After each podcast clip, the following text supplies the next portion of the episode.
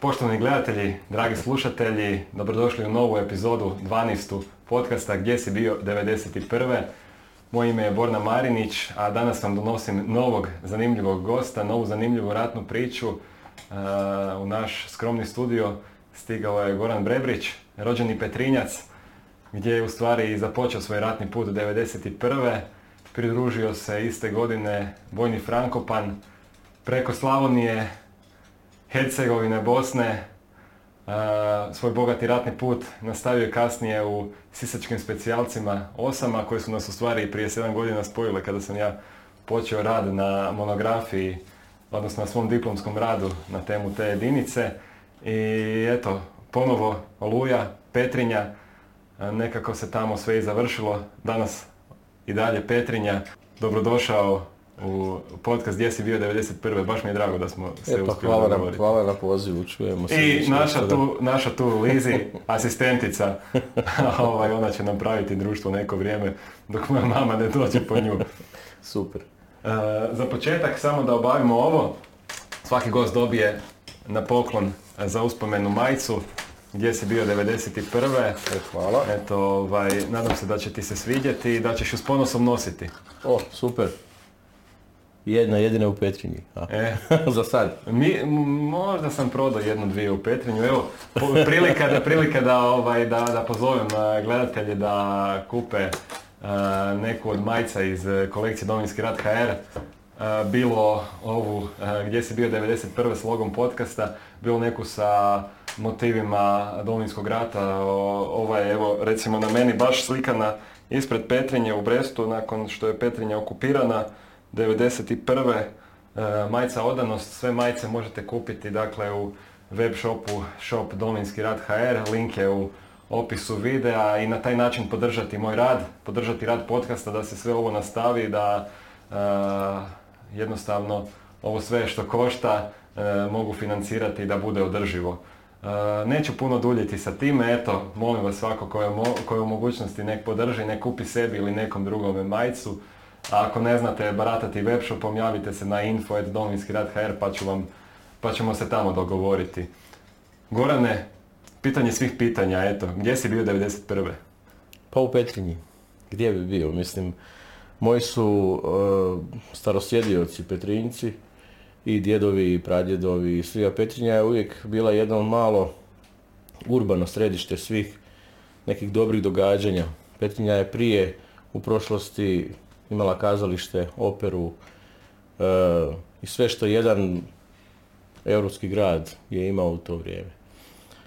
E, Ja sam 91. u stvari mogu reći bio klinac od 19 godina koji je mm, volio glazbu, svirao, imao bend i u stvari kraj nas se sve događalo na političkoj sceni što smo mi u stvari izbjegavali jer e, u Petrinji smo bili svi kao jedna velika obitelj. Svi Petrinjci su bili jedna velika obitelj, svi su sve je vezala, vezala tvornica Gavrilović, e, cijela Petrinja je radila u tom Gavriloviću i onda se dogodio taj dan kad su u Petrinju ušli tenkovi. Mi smo znali da se događaju u stvari nekakve demokratske promjene, da će se Hrvatska odcijepiti od bivše Jugoslavije, da će se ovoga... Ali smo mislili da će to sve biti normalno, da će proći. I da neće biti e, rata. To smo, to smo u stvari do zadnjeg trenutka vjerovali da, da tog rata u stvari neće biti. Da ćemo se mi ono kao Češka i Slovačka pozdraviti jedni na jednu stranu. svojim drugi- putem. Svako svojim putem i da će to biti to. E, I onda su počele u stvari seoske straže, oružane, pa nekakva prepucavanja s jedne strane, s druge strane. Ali što uvijek kažem, e, kap je prelila, kap je prelio u stvari e, masakr nad civilima.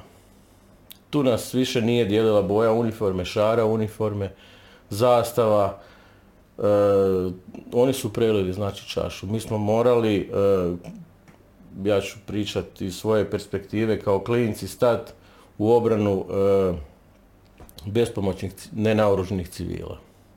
Da, prvi, I- prvi tamo zločini su u srpnju Kraljevčani, Dragotinci, ona sela između. Kostajnice i. Petrinje. Da, to, to se vidi na video snimkama da su to bili nenaoružani civili u starijoj dobi koji nisu nikom ništa bili krivi samo zato što su bili Da. U Kraljevčane je tamo kamera ušla tek kasnije u kolovozu, to je bilo, ta tijela su se polu raspadala, to je... Naš to je- Jan Petrinjac je snimio, Borislav Bešlić pokojni danas. On je snimio odmah nakon, nakon ovoga i hrpu stvari, moramo biti zahvalni na tome što je hrpu stvari snimio ne to što su se dogodile. Dakle, oni su prošli kroz, tamo su bili tigrovi, već nešto je bilo, oni su prošli kroz ta sela, napravili masakar i povukli se, I jel? povukli se kao što su uvijek radili. Oni A su ko je, uvijek... ko je to bio? To bila uh, JNA, jesu to bili Pa ja vjerujem da su to bili da su to bili domaći jer su znali koje je hrvatsko, koje je srpsko selo na Banovini jer e, ali uvijek su gurali ispred sebe mladu vojsku što smo ovog osjetili kasnije kad se rat razbuktao na Banovini i kad je bila akcija Farkašić i u svim nekakvim našim izviđanjima uvijek je mlada vojska bila isturena naprijed koji su bili redovni znači a ovi stari mudri su se uvijek skrivali iza njih. Imaš 19 godina, to se sve događa, okreće ti se svijet na glavačke praktički. Da, mi smo odrasli, mi smo odrasli u jednom danu. Danas kad e, e, klinci od 19 godina e, love Pokemone po nasipu, meni je to neshvatljivo, a mi smo sa 19 godina ovoga, držali pušku i pucali. Znači ne pucali po Pokemonima, nek smo pucali po okupatorima koji su ovoga, ubijali, palili i rušili naš grad. Ti nisi odradio vojni rok u JNA, uh, Ja sam u stvari trebao ići, otac je prvi put odgodio, a drugi put je došla vojna policija, ali ja sam već bio u kontra uniformi. znači ja sam već bio u šestom mjesecu u šarenoj uniformi, tako da e, bio sam prvo kao kurir mobilizacijskih radnji zato što sam bio klinac, ono. I svi su me, ono, čuvali i pazili da, ali kad se zapucalo, ja više nisam mogao izdržati, ja nisam bio taj koji bi bio nekakav pozadinac i cijelo vrijeme sam težio da budem u najboljoj, najjačoj ekipi. jesu ti roditelji znali da si uzeo pušku u ruke? Pa u stvari iz početka nisu. Nisu, ja sam imao i uniformu i pušku doma, roditelji nisu znali, ali kad je bio prvi napad, onda sam ja u stvari sa ocem sam se sreo na stepenicama, a on je rekao pa gdje ćeš ti? Pa rekao idemo u grad. On, kao i svaki roditelj, kako bi ja danas postupio prema svom sinu koji pa kaže, jesi ti normalan, pa to je treća vojna sila u Europi, oni šta ćete vi s puškama protiv tenkova, ja sam samo izašao van i otišao u grad. Znači tu kak sam izašao, tako do 95. se nisam vratio doma. Uh, Takav, mislim da, nema, ja, ja imam 29 i ne mogu se zamisliti u takvim životnim situacijama, sve Da. mi je to abstraktno. Da mi reci, uh, jesu iz, znači Petrinja ima dvije vojne, jedna u samom gradu, uh, Šamarica i Vasilj Gačeša, ona veća. Da, danas, van grada, da, jesu- da.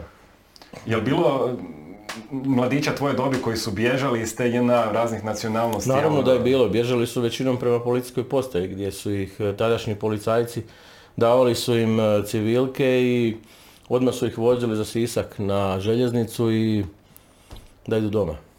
Kud koji, neko u Makedoniju, neko da, na da, kud, kud ko je stigao pobjeć i to, a mislim, šta je, je, oni su stvarno bili jaki. To je bila treća vojarna u Jugi, znači ta Vasilj Gačiša, današnja Predrag Matanović. E, dobro branjena, dobro osmišljena većina tih skladišta je pod zemljom, znači ono što je bilo gore, to je bila kuhinja, nekakvi ovoga, sporedni objekti koji nisu bili bitni. U tome bila je puna srpskih rezervista, ljudi sa strane, e, civila koji su bili uplašeni, koji su m, ovoga, tjerani u te vojarne.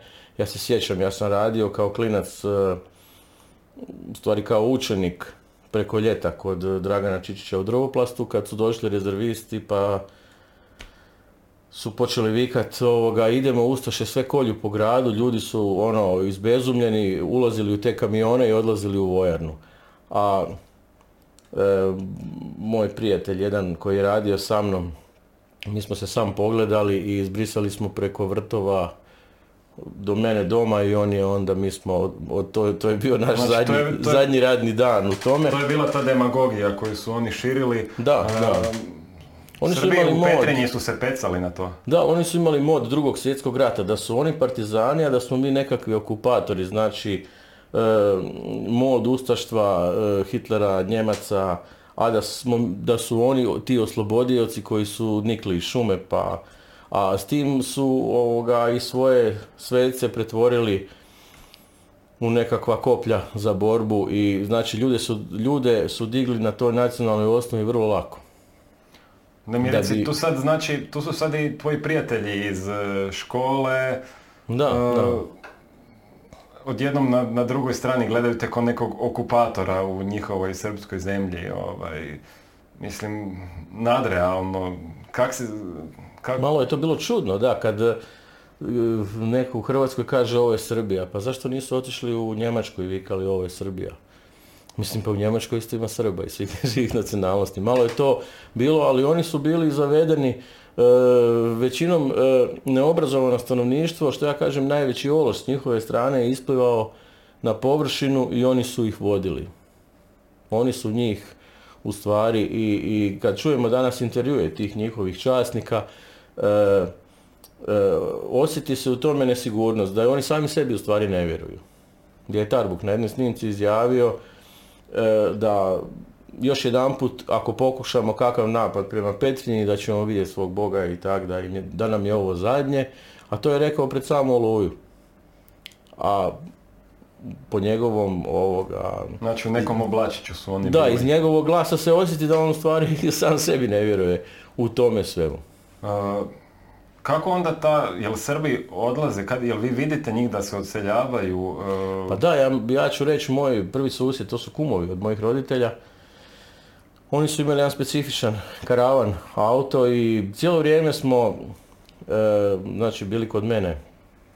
Doma su se skupljali susjedi i ovoga, da bi jedan dan oni otišli na područje okupirane gline i znači mi smo se svi poznavali. U Petrinji mi smo, što sam rekao na početku, kao jedna velika obitelj i svi smo znali o svima sve. I oni su otišli na drugu stranu ovoga samo iz razloga što ili su bili uplašeni ili su imali možda nekakvu želju čak za borbom ili ne znam. A s druge strane i kad je Petrinja ta pala, oni su u Petrinji ostavili osam masovnih grobnica, spaljene kuće i pustoš. Da su mislili živjeti u tom gradu, mislim da ovoga ne bi svog susjeda zakopali znači uz u njegov vrt u svoju ogradu pa živjeli tamo da sredili bi se taj grad za život, a ne.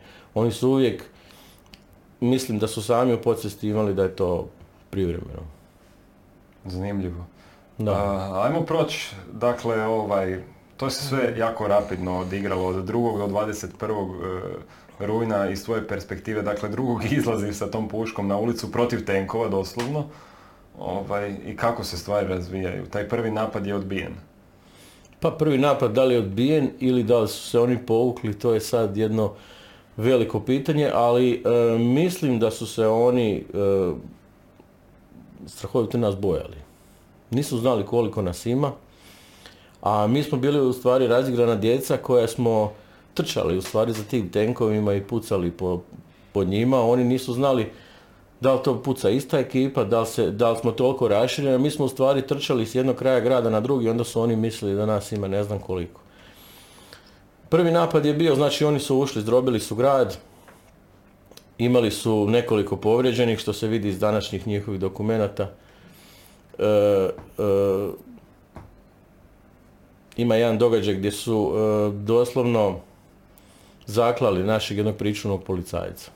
I to njegov kolega sa posla iz Gavrilovića. Znači tu se opet vraćamo na tu nekakvu, nekakvu mržnju koja ljudi su radili godinama i, i ovoga, prvi, u, prvu- u prvom krugu kad su prolazili kroz grad, e, naš kolega je bio ranjen po nogama. Jedan srpski rezervista je izašao iz kolone, podvezao mu nogu da čovjek ne iskrvari. U drugom krugu kad su prolazili, zaklali su ga mesarskim nožem. Mislim, to je, ne znam ko može povući nož u nekakvoj borbi da nije samo obrana, znači to mora biti neka velika mržnja ili psihički poremećaj, čak bolest nekakva. Da mi reci sad kad smo kod toga, ovaj, e, ti si bio prijatelj sa sinom onog gospodina koji se rukovao sa Tuđmanom, koji isto radio, jel Mi smo još prijatelji, da. da prijatelji, da, ali tada mi smo, mislim u mi smo, vrijeme. mi smo svirali u stvari u jednom Daj, bendu. daj re- re- čisto da počnemo, dakle, Tuđman dolazi u Petrinju 25.8. i ono, ne zatiče nikog u policijskoj stanici, ne zatiče nikog u općini, odlazi među narod e, na glavni trg i tamo zapravo pozdravlja ljude koji su ono u šoku i rukuje se sa njima. Da, već se pucalo, na, mislim na veliko. E, Petrinja se branila u selu Pecki i već se pucalo, znači na veliko oko Petrinje i u, i u Petrinji. I Tuđman dolazi u grad, dolazi na trg tadašnjeg maršala Tita, današnji e, trg hrvatskih branitelja i zatiče ljude koji su došli na kavu. I otac od mog e, prijatelja je bio tamo i normalno kako su se svi rukovali, i on se rukovao s njim, popričao je ovoga predsjednik sa svima i predsjednik je otišao u selo Pecki posjetiti hrvatske branitelje. Da vidi šta se događa na vatrenoj liniji i da bi e, kod ulaska ovoga četnika u grad izvjesni počinitelj rekao ti si taj koji se rukovao s Tuđmanom i čovjeku odsikao ruku. Da bi ovoga, on nakon nekog ovoga vremena naravno iskrvario od, to su ono, Mislim, to je, to zaista ono, zvuči ne, nevjerojatno. Nevjerojatno, Da se, da se takve mislim- stvari događale. Da, da, takve stvari su se događale, zato kažem, opet se vraćam na taj nekakav e, prvi dio priče da je njihov vološ ispleo na površinu. Jer e, odsjeć čovjek u ruku, to stvarno mora biti životinja, u stvari to nije čovjek. Oni nisu imali nikakav, nikakav ratni kodeks ponašanja i znači ni prema zarobljenicima kao što smo vidjeli iz ovoga, većine slučajeva ni prema e, vojnicima, a kamoli prema civilima i ženama i djeci i ostalima. E, drugi veći napad je uslijedio 16. ako se ne veram. Drugi je bio 16. Ja sam konkretno, mi smo ekipica koja je bila iz ulice, mi smo bili kod tadašnjeg diska. To je strogi centar preko puta trga u Petrinji. Od nas je vojarna nekakvih 250-300 metara u gradu i krenuo je napad i mi smo, mogu reći, čak žestoko uzvratili, s tim da nismo imali nismo imali ništa osim pješačkog oružja i nešto malo, znači to je ono minimalno protuoklopa. Ja kažem da smo imali protuoklop na prvom napadu, mi bi zdrobili sve tenkove koji su izašli van. Jer nismo imali straha, a imali smo srca i želju, znači oslobađati svoj grad.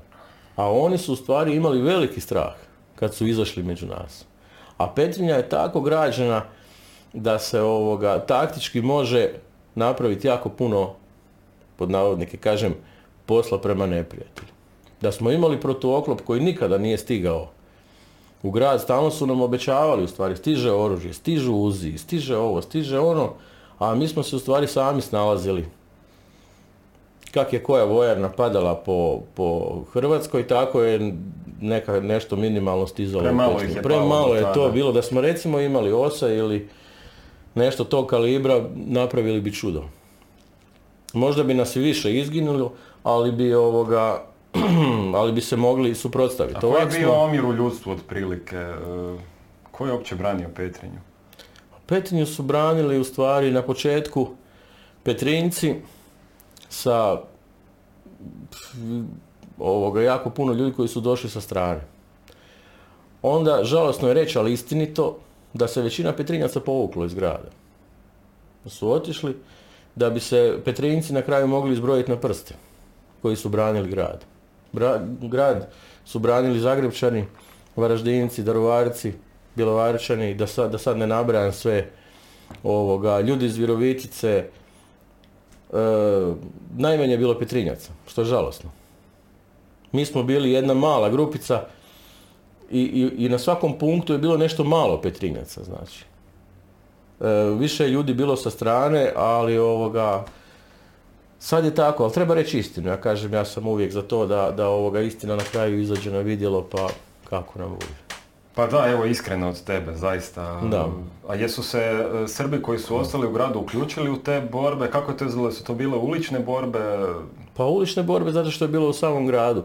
S tim da napad na Petrinju je e, rađen sa više strana, znači od od strana sela, e, sela Cepeliš, Križ, Hrastovica, Taborište, sa svih strana, u stvari Petrinja je bila opkoljena.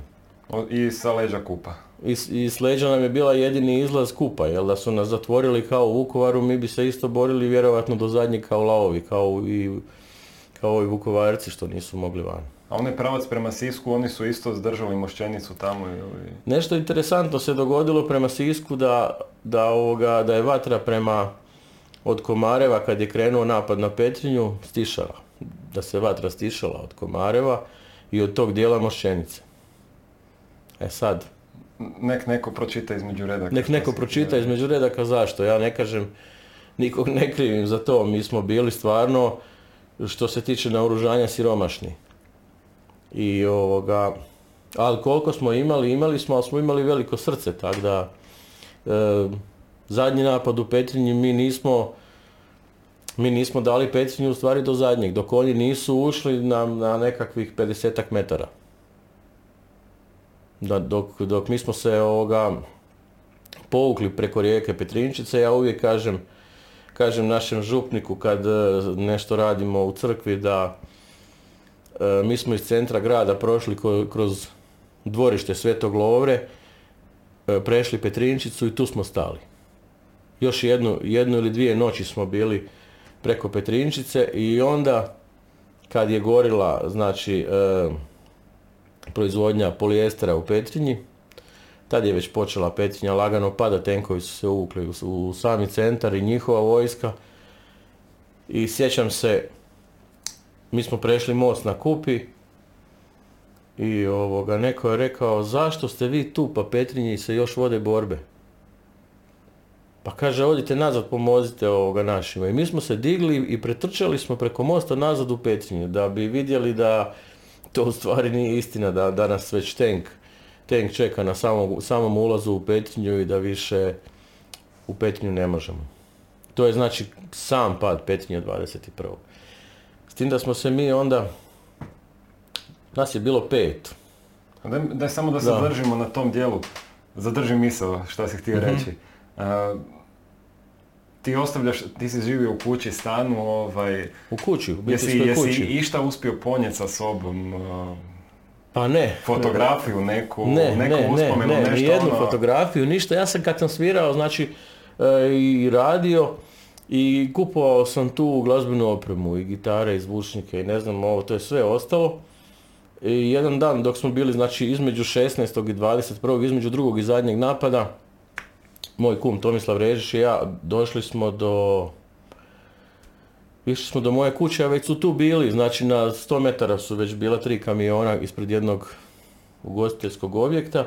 Mi smo ušli sa vozilom u moje dvorište u Haustor, a ja sam njima mahnuo jer smo imali nekakve šljemove engleske ili ne znam čiji i oni su nama mahnuli jer to je, nije se znalo ni među njima ko je ko i kakve uniforme imaju. Njemu sam dao vestu i sebi sam uzeo jednu jaknu iz kuće. To je sve što sam ja ponesao doma. Znači, moji roditelji su otišli, isto su uzeli svaki jednu vrećicu, znači sa sobom nekakve potrebštine kao da idu na jedan dan negdje. Znači, u kući je sve ostalo. Ništa se ni, ništa nismo uzeli, znači ni- nismo ni planirali ići, nek smo praktički ono protjerani, istirani. E, jedan nemili prizor te zapravo dočekao isto kad si došao kod kuće. E, da, da, u Haustoru je bila lokva krvi i onda sam, svašta mi je prolazilo kroz glavu da, nis, da nije neko od roditelja, da nije ovo, ono, u stvari ubili su mi psa. S kojim sam bio, ono, jako vezan i mi smo, mi smo taj dan, e, nas pet, znači, Tomislav Režić, e, Hrvoje Sekulić, Dinko Štefanić, Zvonimir Režić, Igor Popović, ja, možda nas više malo bilo. Mirko Bobinac, napali smo vojarnu u gradu. Napali ste vojarnu. Da, napali smo vojarnu u gradu jer su meni ubili psa. Znači, e, to je sad stavka gdje mi nismo dovoljno odrasli taj dan kad smo odrasli. I onda naravno, mislim, mi smo došli do vojarne, malo pripucali, oni kad su otvorili vatru, ono, srušili su pol grada praktički.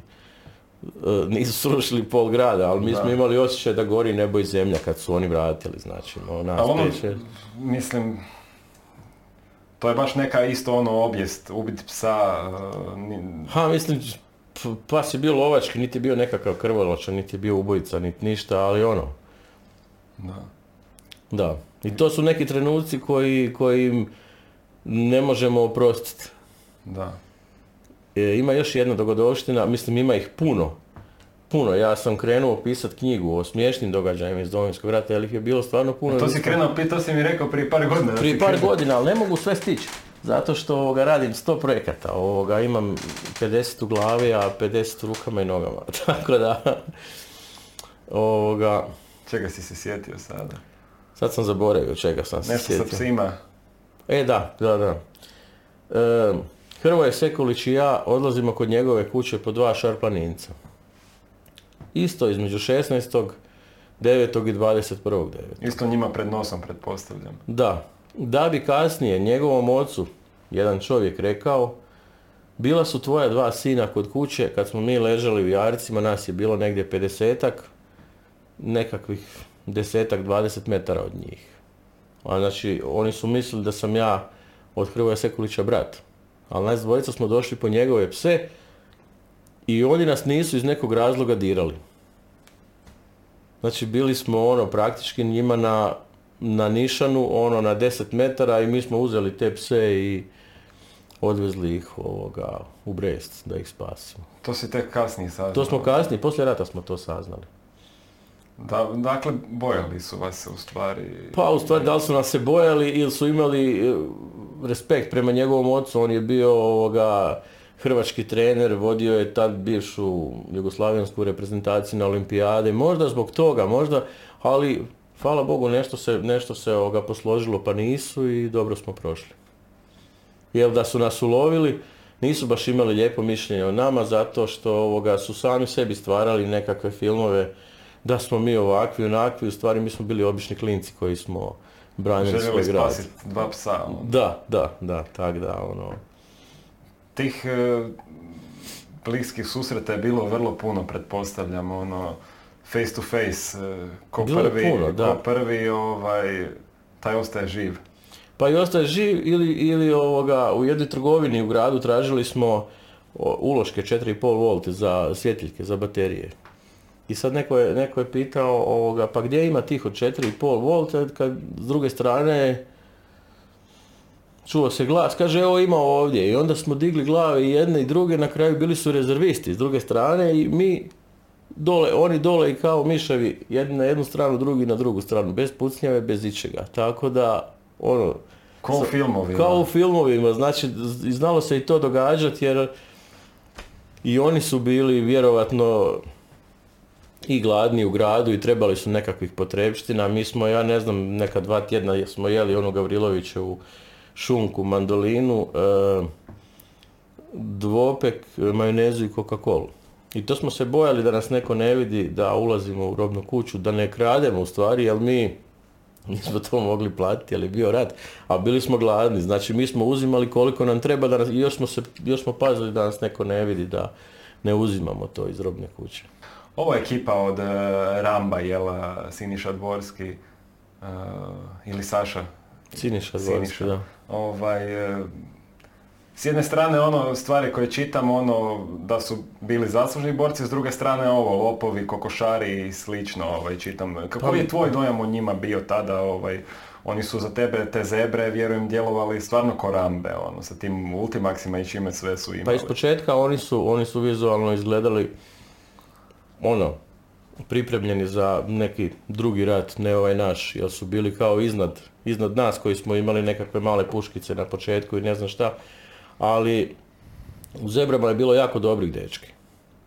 Jako hrabri dečki koji su ovoga napravili o, jako puno posla na Banovini. Nismo bili, nismo bili blizu njih, nismo surađivali s njima, tako da... Oni su bili ko neki le- leteći, malo u Kostajnici, pa Kostajnica padne, tu su u Petrinji, pa Petrinja padne, Da, pa su da, u Brezu. da. Bili- zapravo bili su cijelo vrijeme tu negdje, nije... Pa bili su tu negdje, mislim ja nemam to neko svoje mišljenje zašto nismo bili zajedno. Da, Tako da, kužim. svako ne- ko nam ne- je došao pomoć, dobro je došao. Mislim, oni nisu ništa napravili loše u gradu. Kažu neki ovo ono da su nešto ukrali, a kud su mogli to odnesti kad, kad iz grada niko nije ništa mogao odnesti stvar. Mislim, to je, šta će s tim? Evo, baš na ovoj fotki je Da. Ra- Ra- Rambo, nje- njegove noge u Brestu pred, Da, pred mostom. da.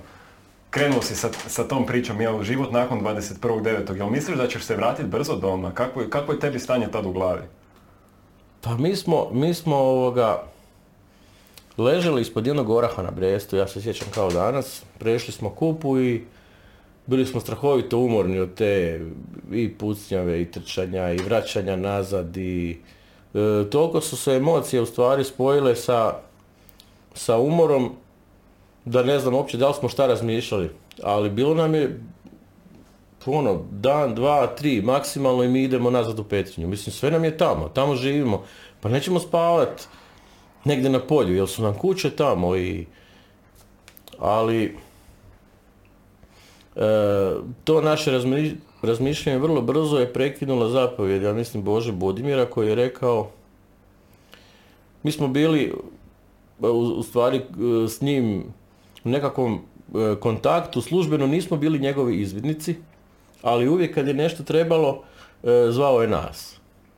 I On, tako je, on je bio zapovjednik operativne Operativne grupe, Sisak da. i Banija. tako je, e, od nekud se on stvorio, kaže, evo mojih dečki, kaže, treba ići hitno u Župić, zaustaviti tenkove iz gline. Jel idete? Pa mislim, jel idemo? To je pitanje, jel idemo, ali to je nama uvijek bila zapovjed, znači idemo. I mi smo otišli nas pet, Sa pre, protuoklopom nekim, pretpostavljam da ste dobro. Ma imali smo jednu zolju i dva tromblona, ja mislim, mislim to, je, to su igračke protiv tenkova, znači to kao da bacamo, ne znam, sladoled na kamione, mislim to je...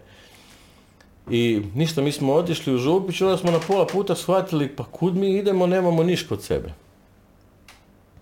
Da bi se počelo razvijati, onda odlazili smo u Sisak, pa smo nabavili protuoklopne mine, pa smo te mine ukupavali tamo prema selu ovom jednom put, pa ovako, onak, i to smo mi, sli- ovoga, nekak smo mi, nas pet je gore bilo, znači mi smo bili toliko jadni da nismo mogli ništa, da su naišli tenkovi, šta, šta mislim mi možemo njima, nit možemo, imamo čim cestu dići u zrak, a šta nam vrijedi dići cestu, on će prek, proći prek toga, znači nije ono.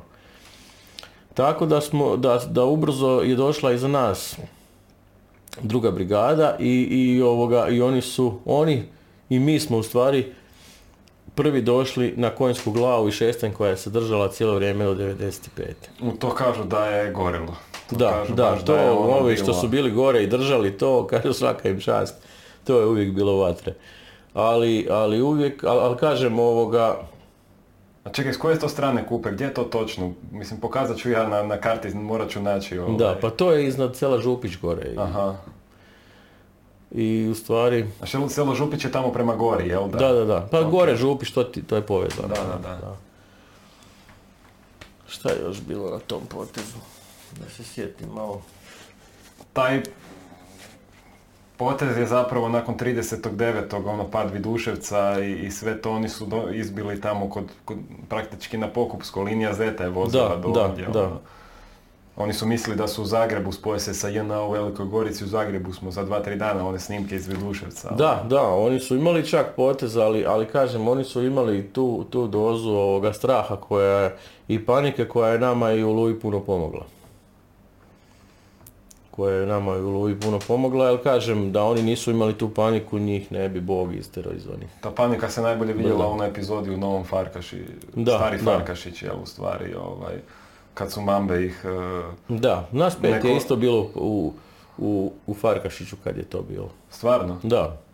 Mi smo bili smješteni u Dumačama i iz Dumačama i i iz Dumača smo imali ovoga česta, česta izviđenja prema lovačkoj kući u Gorama, prema selu Strašnik, Sibić. e, I to područje smo u stvari uvijek pokrivali, mi, nas pet. Uvijek nas je Božo, Božo ovoga, slao na te neke, sjećam se, sjećam se jedne, jedne ovoga dogodovštine kad smo, odlučili smo da si ispečemo prase. I ovoga, i došao je Božo i kaže, ne, došao je neko od Bože u stvari i rekao je hitno trebate otići kod Svetog Ivana i Pavla to je jedno, jedno raspelo gore na brdu pokraj lovačke kuće u gorama. Nešto se događa ispod. Znači selo e, Sibić, Strašnik i, i ništa. Mi smo ovog jednog ostavili da, da ispeče to prase do kraja. Mi smo otišli, oni su upalili selo Sibić, uzimali su nekakav namještaj, svađali se nama iz, ono, 20-30 metara ispred nas, a mi smo stvari, nama naš zadatak je bio samo da vidimo što oni rade i koliko ih ima, njih je bilo previše. Znači, Da ono, otkrijete svoju poziciju. da, da, mi smo samo došli, vidjeli i e, što domaći zovu uz rijeku Šanju, mi smo se vratili nazad. Taj naš kolega koji je pekao prase, pra- ono prase fino mirišalo, kožica je bila ovoga hrskava. Mi smo u svijeću pojeli pola tog praseta da bi jutro vidjeli da je to prase u stvari krvavo. On je samo ispekao kožu na njemu, jer sad smo mi znali ko klinci ispeć prase. Znači, on je naložio vatru i mi smo ga polusirovog onak pojeli sa lukom i to je bilo ono nama super. Oh, A kad smo kod luka, moram to spomenuti, ovoga, naš zadnji punkt e, u, u, na Banovini prije odlaska u Frankopane je bilo mjesto Petrovac u jednoj vikendici.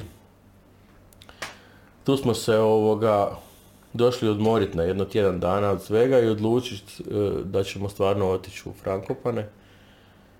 I mislim da je Hrvoje Sekulić radio nešto za, za jesti i narezao je luk i kaže, malo je sladak, kaže da, da, da se smrznuo. A ljudi iz čija je bila vikendica su dolazili tamo i mi smo održavali i red i čistoću i sve da bi gospođa pitala, dečki da niste možda vidjeli lučicu od tulipana. Mi smo to pojeli u stvari, mi smo mislili da je to luk. eto. e pa to je isto u toj knjizi i, ovoga. i, i, da. i tulipani su se papa. Da. Evo radimo reklamu za knjigu koja još nije ni izašla. Da, to će a izaći be- za jedno be- 100 godina. da. Bestseller. Da. Znaš Sekija? Mm-mm. Znači, minobasački napad traje na selo Dumače na Banovini. On, gol, ovoga, u stvari, e, tu ti je šta- kao nekakav štab od Bože Bunimira, glavno zapovjedništvo. Oni štemaju kadu na katu. Kaže, Bože, šta ovi lupaju gore? I oni štemaju kadu, nose van, naljeva u kadu vodu i loži vatru ispod kade. Znaš ti kada kad se ugrije, ne možeš ti dirat dno. Pa to kod rangla je, bate, ona zdjela nekakva. I on stavlja dve daske i gol u kadu i pjeva. I kreće minobacački napad. A tad su ti dobili, ovoga, pričuvni su dobili JNA uniforme sa žutim, onim ZNG što im je pisalo. I počinje minobacački napad i on gol, trči po livadi, ovi jadnici ovak se tresu od straha prije napada tog i gledaju ovaj gol, trči, ono kralje ga zum, zum, vum, vum. I zamisli ti tu sliku, pa ti ljudi, pa on je dobio PTSP odmah jebate, pazi, ne mora ništa ni vidjeti. Kaže i on gol, trči, pazi, mi na kraju vrati se onu kadu i ja bacim nekako spužu puno benzina, on ko u paklu, "Aaaa", vrišti, ono sve gori oko njega.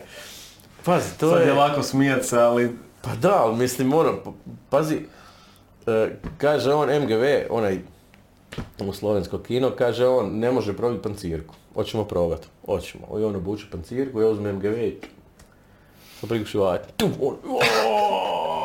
Uuu, ja sam mislio da ga probilo jebote. Ne, čovjek. Ne. Pa rekao jebote, daj da skinemo, ne, aaa, gotov, ono, mi skinuo pancirku, ovaka plava, to što je metak, pa to nije zajebanica, nije šakom da te neko udari. Znači ovaka plava fleka, čovječe na leđu, ja sam njega mazno onako, ko, ko do tebe. Sad sam u glavu pogodio, a jebi ga rekao. A, a njemu recimo dat, njemu dat oružje na početku rata, to je čisto samoubojstvo.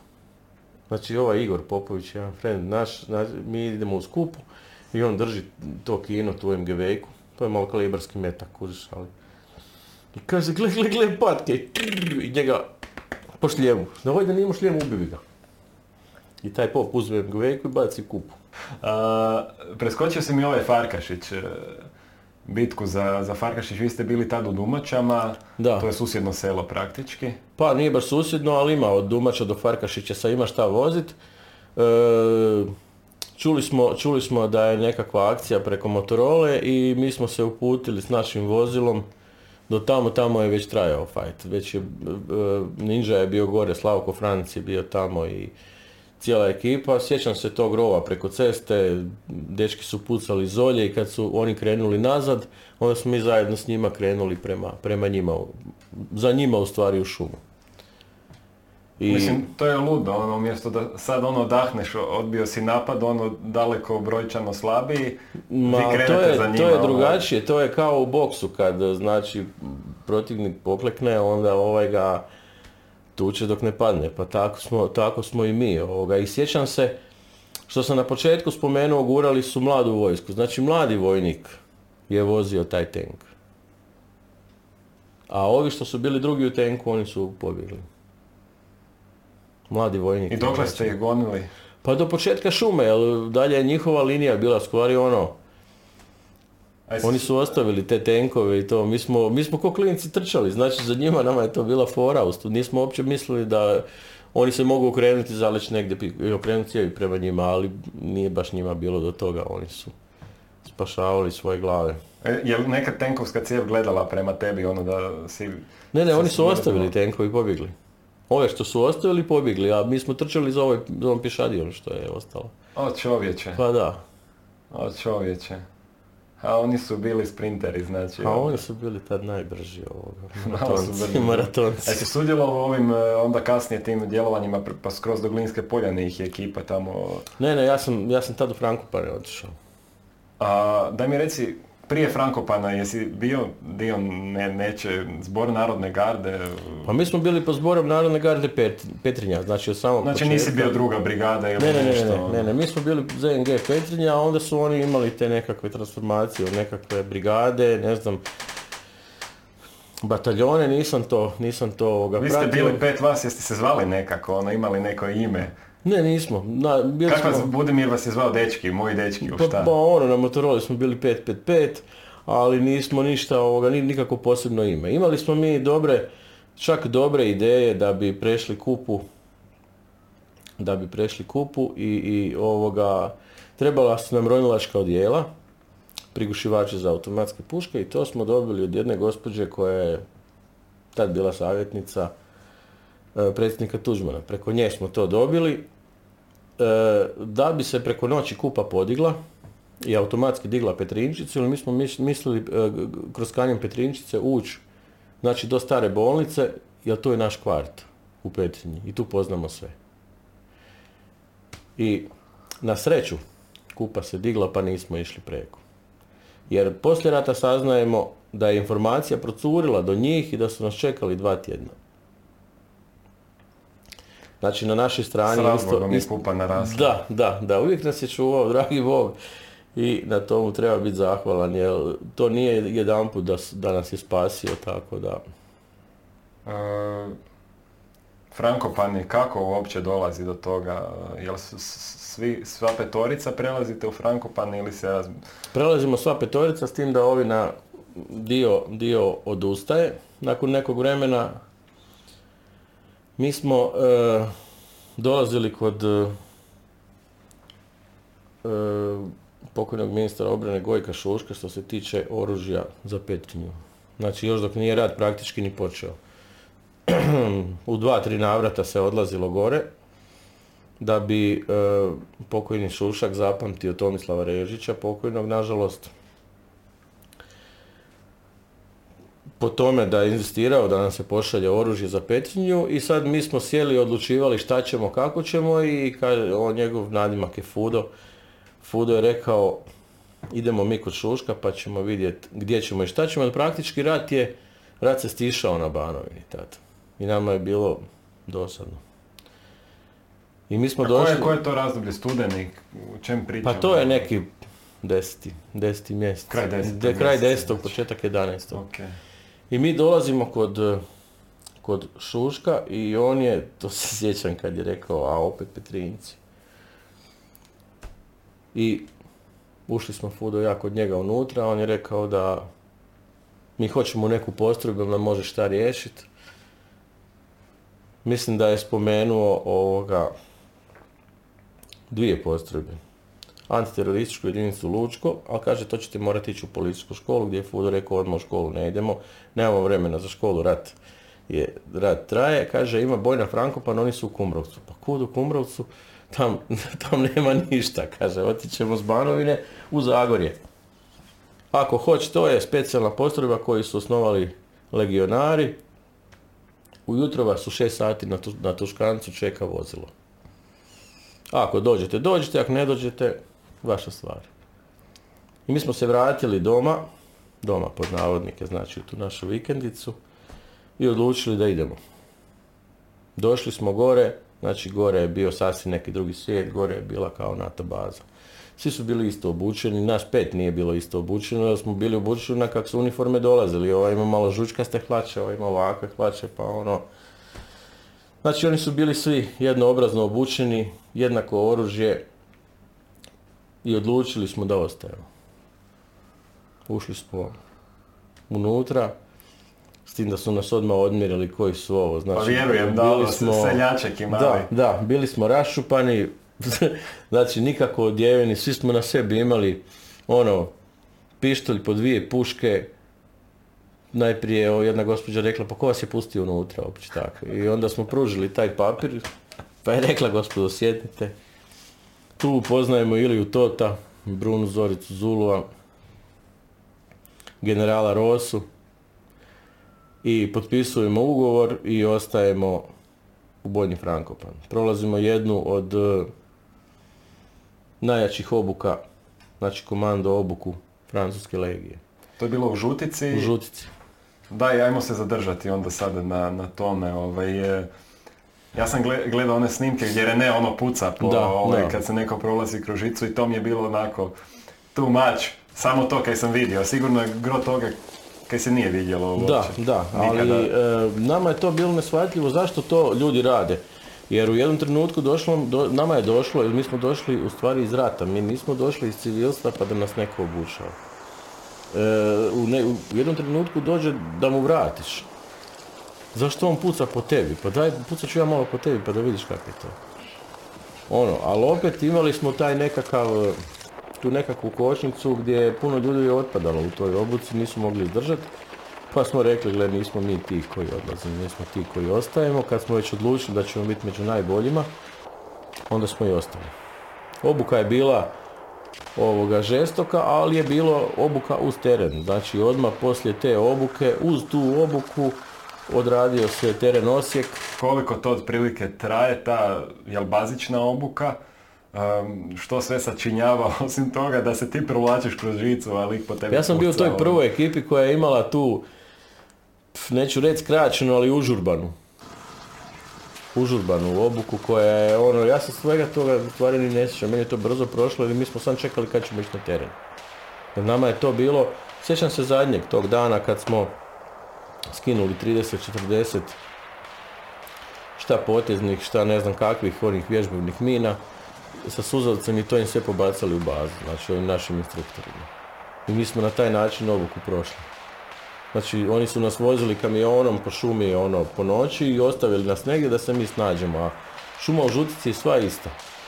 Putevi su, šum, putevi su u žutici svi isti u toj šumi. I ono, onda smo nekak, pa karta, pa busola, pa ovo, ono, nekako smo se snašli.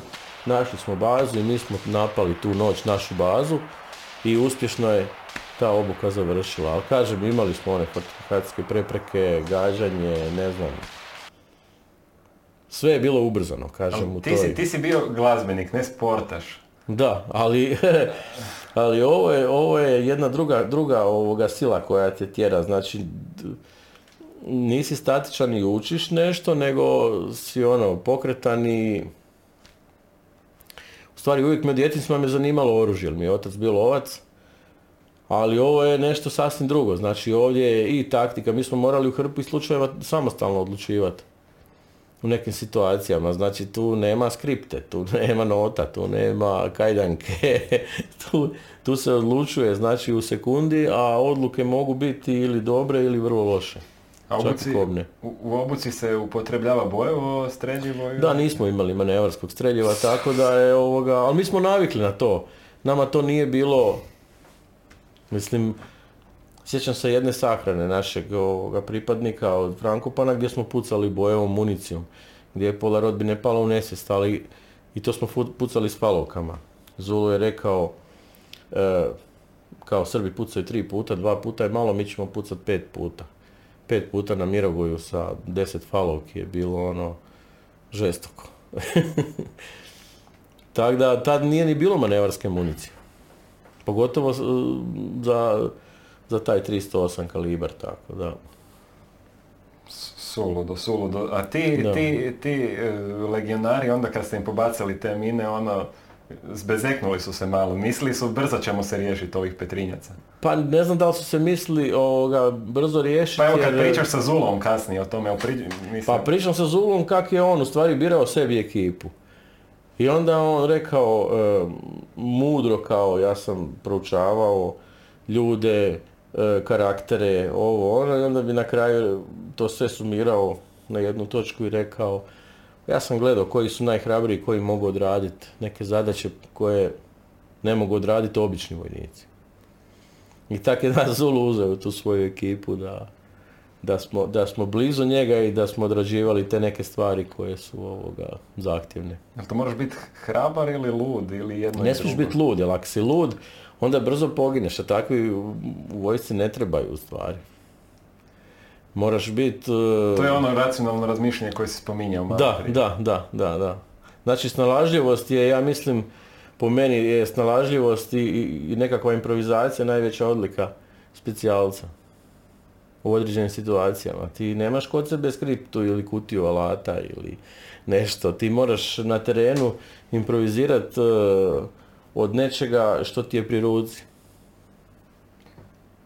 Zulu je tad bio dozapovjednik još, jel da? To ti je bio Da, zapovjednik. E, Koja je funkcija Rosina tu bila? Rosso je bio general svih Specijalnih postrojbi, postrojbi. postrojbi da, da. tad, da. A, i kako su dojam na tebe ostavili ti legionari? To su bili već i stariji ljudi, ono, mogu... Pa stariji ljudi, ali oni su meni izgledali, mogu ih usporediti sa Vukom. Znači, oni su uvijek bili nekak e, samostalno mudri, po meni. Jer oni su prošli većinu ratova svijeta. Susreli su se sa pustinjom, susreli su se sa džunglom, susreli su se sa oceanima, sa e, padobranstvom, sa ovim, sa oni su prošli po meni sve. Sve što su trebali proći i možemo im sam biti zahvalni što su htjeli to svoje znanje i iskustvo prenesti na nas klince koji smo puškarali po ulicama i po šumaricima. Koliko je bilo tad e, pripadnika u Vojni Frankopan prilike, naravno ne tražim broj egzaktan, Pa ne znam ali ono točno. 100, 200, 300. Pa negdje 120 ja mislim da nas je bilo maksimalno sa svom logistikom i sa svim. Jel e, bila tad u Kumrovcu i Bojna Zrinski smještena? I Bojna, mi i Bojna Zrinski, da, Frankopan i Zrinski su bili, mi smo bili zajedno. E, I onda vam se putevi razdvajaju, vi odlazite u Osijek. Da, mi odlazimo, moj prvi teren je u Osijeku, s tim da se jedna ekipa već vratila, mi smo se vratili s obuka i mi odlazimo u Osijek. E, sad ja ne znam točno koji je prvi teren, išli smo dva ili tri puta u Osijek. Bili ste na svim stranama. Na tamo, svim stranama nema- smo bili, da. Nije, nije bitno koji je prvi, koji je drugi teren, ali bili ste ono južni dio obrane Osijeka, istočni dio i onda kasnije ona đavolja greda isto Frankopani su Da, da, tu bili bili, smo- tako da nema, nema gdje niste, niste bili. Ajde, krenimo otprilike što ti prvo pada na pamet. Pa recimo ta Baranja mi je bila interesantna, mislim ne baš interesantna, nego dolazimo sa brežuljkastog područja Banovine u ravnicu. Znači gdje se praktički nemaš gdje sakriti. Ako dođeš do neke frke ti se nemaš gdje sakriti ili je sve ravno tamo. To pričamo, pričamo o akcija đavolja greda. To je bilo izviđenje prije Đavolje Prije- grede. prije Prije. Đavolje grede. Mi smo došli do Stare Drave i ovoga, kad smo se vraćali, onda su nas soprali malo, malo minobacačima i onda smo se zaukli, kao krenuli smo u onaj jarak za melioraciju za navodnjavanje, onda je jedan domaći rekao, ni slučajno tu imaju ucrtane te jarke i samo jarke tuku. Tako da ovoga, to mi je bilo interesantno, pa Imali ono, ste dakle vodiča i koliko je vas bilo u toj izvidni, to je neki ajde izvidnički pa vod ili pa desetine? ne evo vod, nas je bilo 5-6, možda nikad, nikad puno zato što e, što nas je manje lakše uđemo, lakše izađemo. Kako ste prešli Dravu? Preko onog srušenog mosta Mi ili smo Dravu čamcima, čamcima? čamcima, mislim da su bili gumeni čamci, da je bio mrak, a sve preko put, preko Drave je bilo od onih žica od maljutki, ovoga, pa smo pitali, a šta ako su žice od mina, onda je domaći sam slegnuo rame- ramenima, rekao je to sigurno od maljutki ili nismo vidjeli po mraku. Pa kaže, ja mislim da jesu. Mislim, minsko polje ili nije minsko polje. To je bilo ono, Znači puno puta je faktor sreće odigrao. puno puta je faktor sreće. Onda taj tenski Antunovac gdje nas je Zulu ovoga, poslao po nekakvoj maloj kazni, znači taj tenski Antunovac, rov u tenskom Antunovcu je bio prvi svjetski rat. Blato do koljena, hladno, e, domaća neka brigada drži taj položaj. Imali su snajperistu, ja mu kažem svaka mu čast, imao odlične pogodke. Ovoga, tražili smo ga, nismo ga mogli naći nikako. A koju si ti, šta si ti onda dužio kad si ušao u bojnu Frankopan, što se tiče? Pa najprije sam dužio u Falovku i onda ta, u tom selekcijom, nekakvim, nekakvim odabirom ovoga zadužio sam snajper. SSG 69. O- i njega sam dužio. igračka. Da, da, ali nije to igračka, to je violina. Tako da ovoga, cijeli rat sam imao tog SSG-a do kraja i onda, onda sam se opet gitari vratio. To je ona fotka šta, šta je na, naslovna fotka ovaj, podcasta, ono sa tim. A, ono je, ono je AR-15 od Zulova, ono, je- ono je njegova. A to je bilo za fotkanje. Da, da, ono je bilo za fot, to smo u Mostaru negdje ovoga. Proći ćemo kasnije te Aha. fotkice. Uh, za- jesi sudjelovao u toj na kraju operaciji oslobađanja tog dijela Baranja, odnosno Kopačkog rita? Uh, ili- Pa da ili budem iskren, ja se, ja se dosta toga ne sjećam, jer kad sa Zulom razgovaram, kažem za neke stvari da nisam bio, onda me on gleda koliko ti imaš godina, koliko ja imam godina, jer gledam ovoga izbaciti nekakve ružne stvari ovoga iz, iz, iz svog, Jasno, svoje, iz svoje, to, iz svoje te memorije, a većina toga mi je slično. Slične su mi te akcije, neke specifične su mi ostale, ovoga, gdje se dogodilo možda nešto smiješno, to pamtim, ali e, U Osijeku nije bilo puno smiješnih stvari.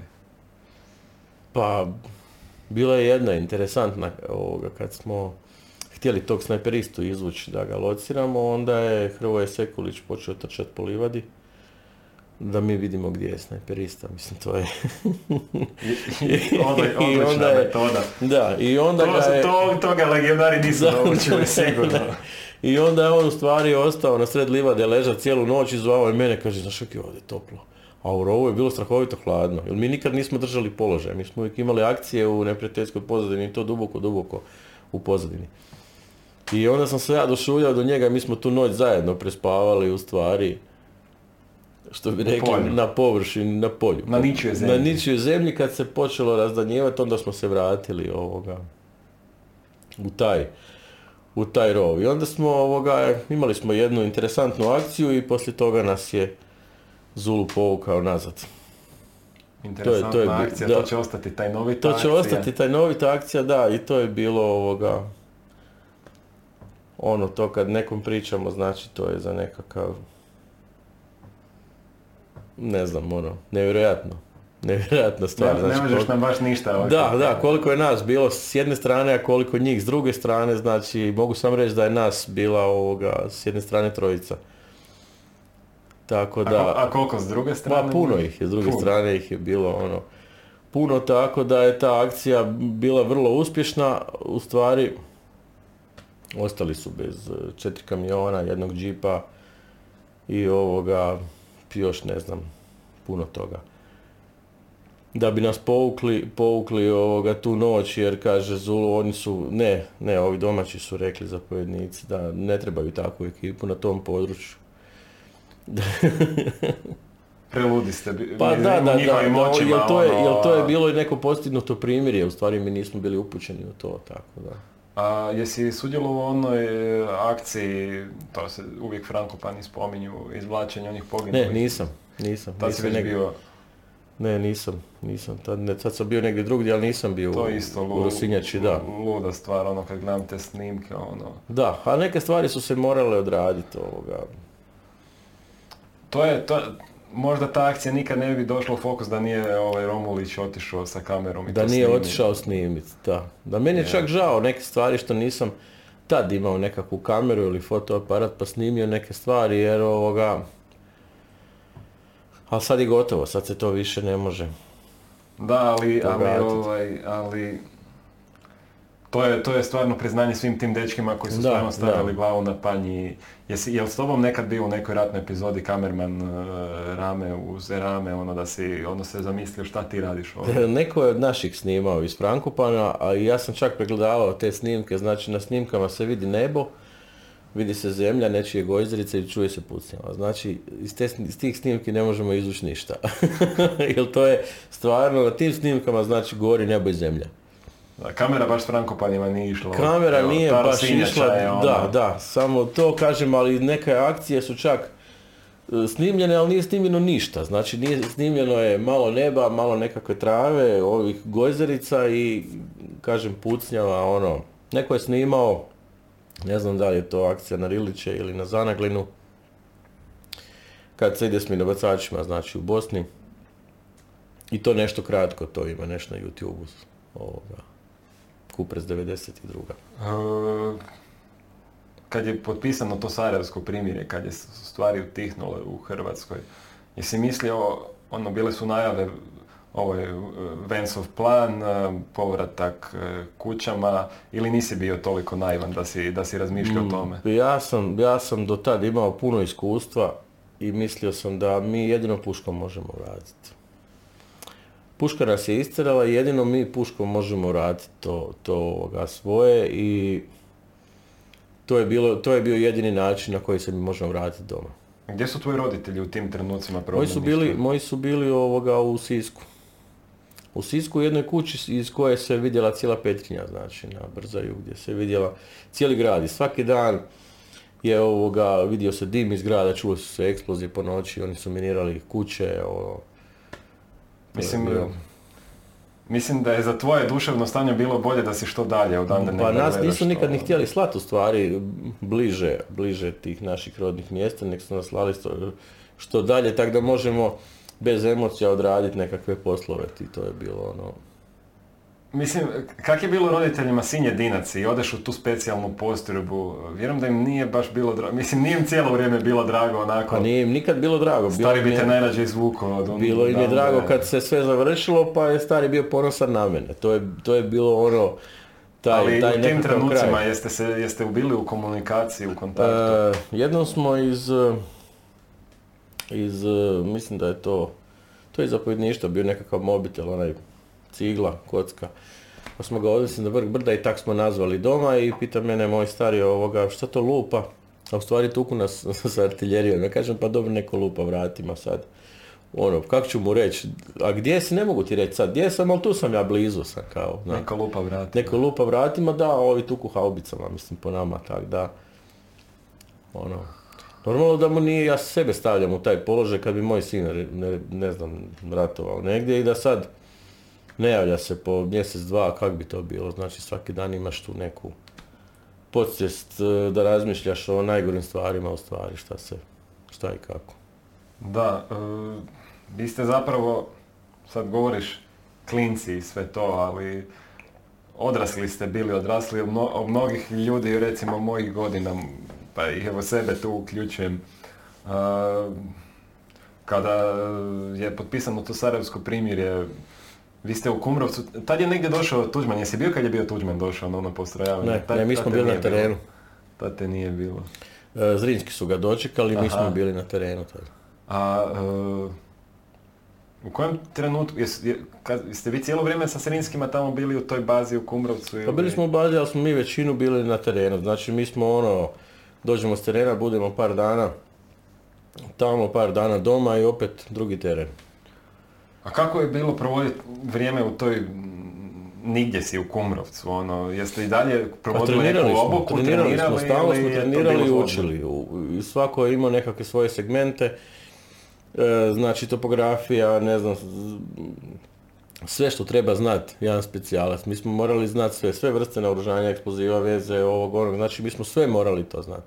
Imali smo te komando marševe po Hrvatskom Zagorju, gore kad nismo ništa radili, onda smo marširali. Kako je domaće stanovništvo gledalo ovaj, na, na vas? Pa ima jedna izreka koju sam ja čuo i baš mi to bilo smiješno, ono kaj bute vi šareni protiv naše vojske. Ti, to je- ti, To su titini bili, ali mi smo kod Broza redovno znali doći poslije treninga ovoga, kad je bila zima na kuhano vino i tako, ali sa šta će, mislim, ono, ogradili su Titu nekakvim vrećama i daskama, mislim, nama Titu nije smeto, ni imali smo mi svojih briga i poslova, tako da, ono, Ludo. Ludo, ovaj, e, a recimo sad spomenuo si orijentaciju. Koje su sad onda tajne, nađeš se usred ničega, sve oko tebe isto, po čemu se orijentirati, ono, mi sad u osnovnoj školi uče djeca mahovina, specijalci sigurno uče nešto više od mahovine. Ja sam ti to zaboravio. Jel? Da te danas neko baci šumu kraj žutice, sjeo bi zvao. HGSS.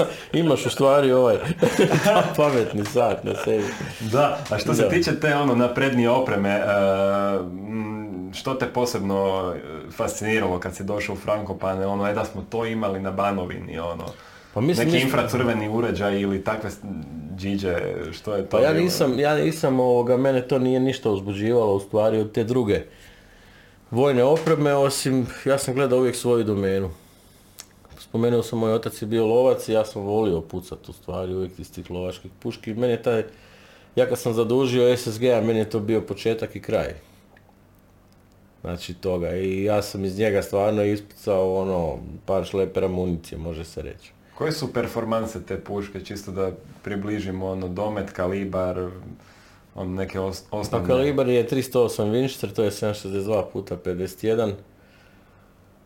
E, precizni pogodci, mi smo pucali sa federalovom municijom su do 500 metara, iako smo mi pucali e, do 800 metara, znači precizne pogodke, jer smo imali puno treninga.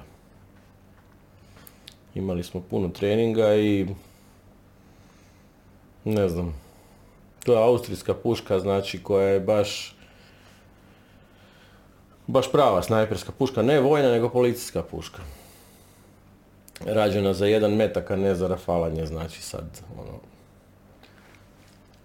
Početak 92. u Kumrovcu si i okreneš se iza sebe, znači sad si ono komandos, bio si ono dijete prije godinu dana koje nije slutilo što bi se moglo dogoditi, onako, koje sad to emocije u tebi izaziva, ono, jer se možeš, jer se sam sebi čudiš što si uspio izvesti ili je to nešto drugo? Pa mi se u stvari nismo čudili, mi smo, e, ja sam kao i svi ostali, smo bili ovoga svjesni da, da ovoga, nismo se mi nikad pravili važni. Zato što smo mi komandosi. Mi to nismo dobili, mi smo to zaslužili. Znači, morali smo zaslužiti tu beretku, morali smo zaslužiti taj komando znak. I e, mi smo to zaradili, znači nismo ga dobili od nekoga. I komandos nije status, komandos je posao, ali je čast biti. Mi smo bili prvi hrvatski komandosi. I ne znam, e, meni je bilo samo znači vratiti se doma. Kad se vratim doma, više neću biti u službi. Jer ja u stvari nisam ovoga, nisam volio uniformu prije. Ja sam htio biti glazbenik. I nisam nikad htio biti vojnik. A znači, vidio sam one tvoje fotke sa raščupanom e, kosom e, Da, prije da, rata, da. mladenačke, ono, Da, ja sam re, rekao bi ovaj, ovaj će prvi zbrisati kad zagusti, ono. Pa da, a prvi su zbrisali oni e, Koji što, su se što kažu šepurili. štemeri iz grada, nabildani ovakvi, onakvi. Oni su prvi zbrisali. A mi klinci koji smo ovoga ostali, mi smo bili normalni, znači nismo bili nikakvi eksponirani ni u društvu, ni nigdje, ni ono, ali imali smo, imali smo nešto da, da, da to nas čeka, da mi odradimo u stvari taj dio. U Frankopanima je bilo dosta stranaca e, koji su ondje došli bilo sa ve- vezama sa legijom stranaca, na razne načine. Puno ih je i poginulo. Mislim, meni prvo pada na pamet Thomas Linder, on je onako ovaj, zaista kad gledam kako njemu pričaju baš puno poštovanja. Ono. Da, Ko je da. tebi tu bio onako, neću reći zapad za oko, ali s kim si se možda družio najviše od njih? Interesantan mi je bio Nediljko Glavan i danas sam ga tražio, dosta ga tražim po nekakvim mrežama da bi ga našao, čovjek iz Njurka koji je došao ovdje, ovoga, ostavio svoj miran život, posao i došao u rat u Hrvatsku. Druga stvar, Mladen Pavlović, čovjek koji je razvio biznis u Americi, znači ostavio je sve da bi došao ratovati u Hrvatsku.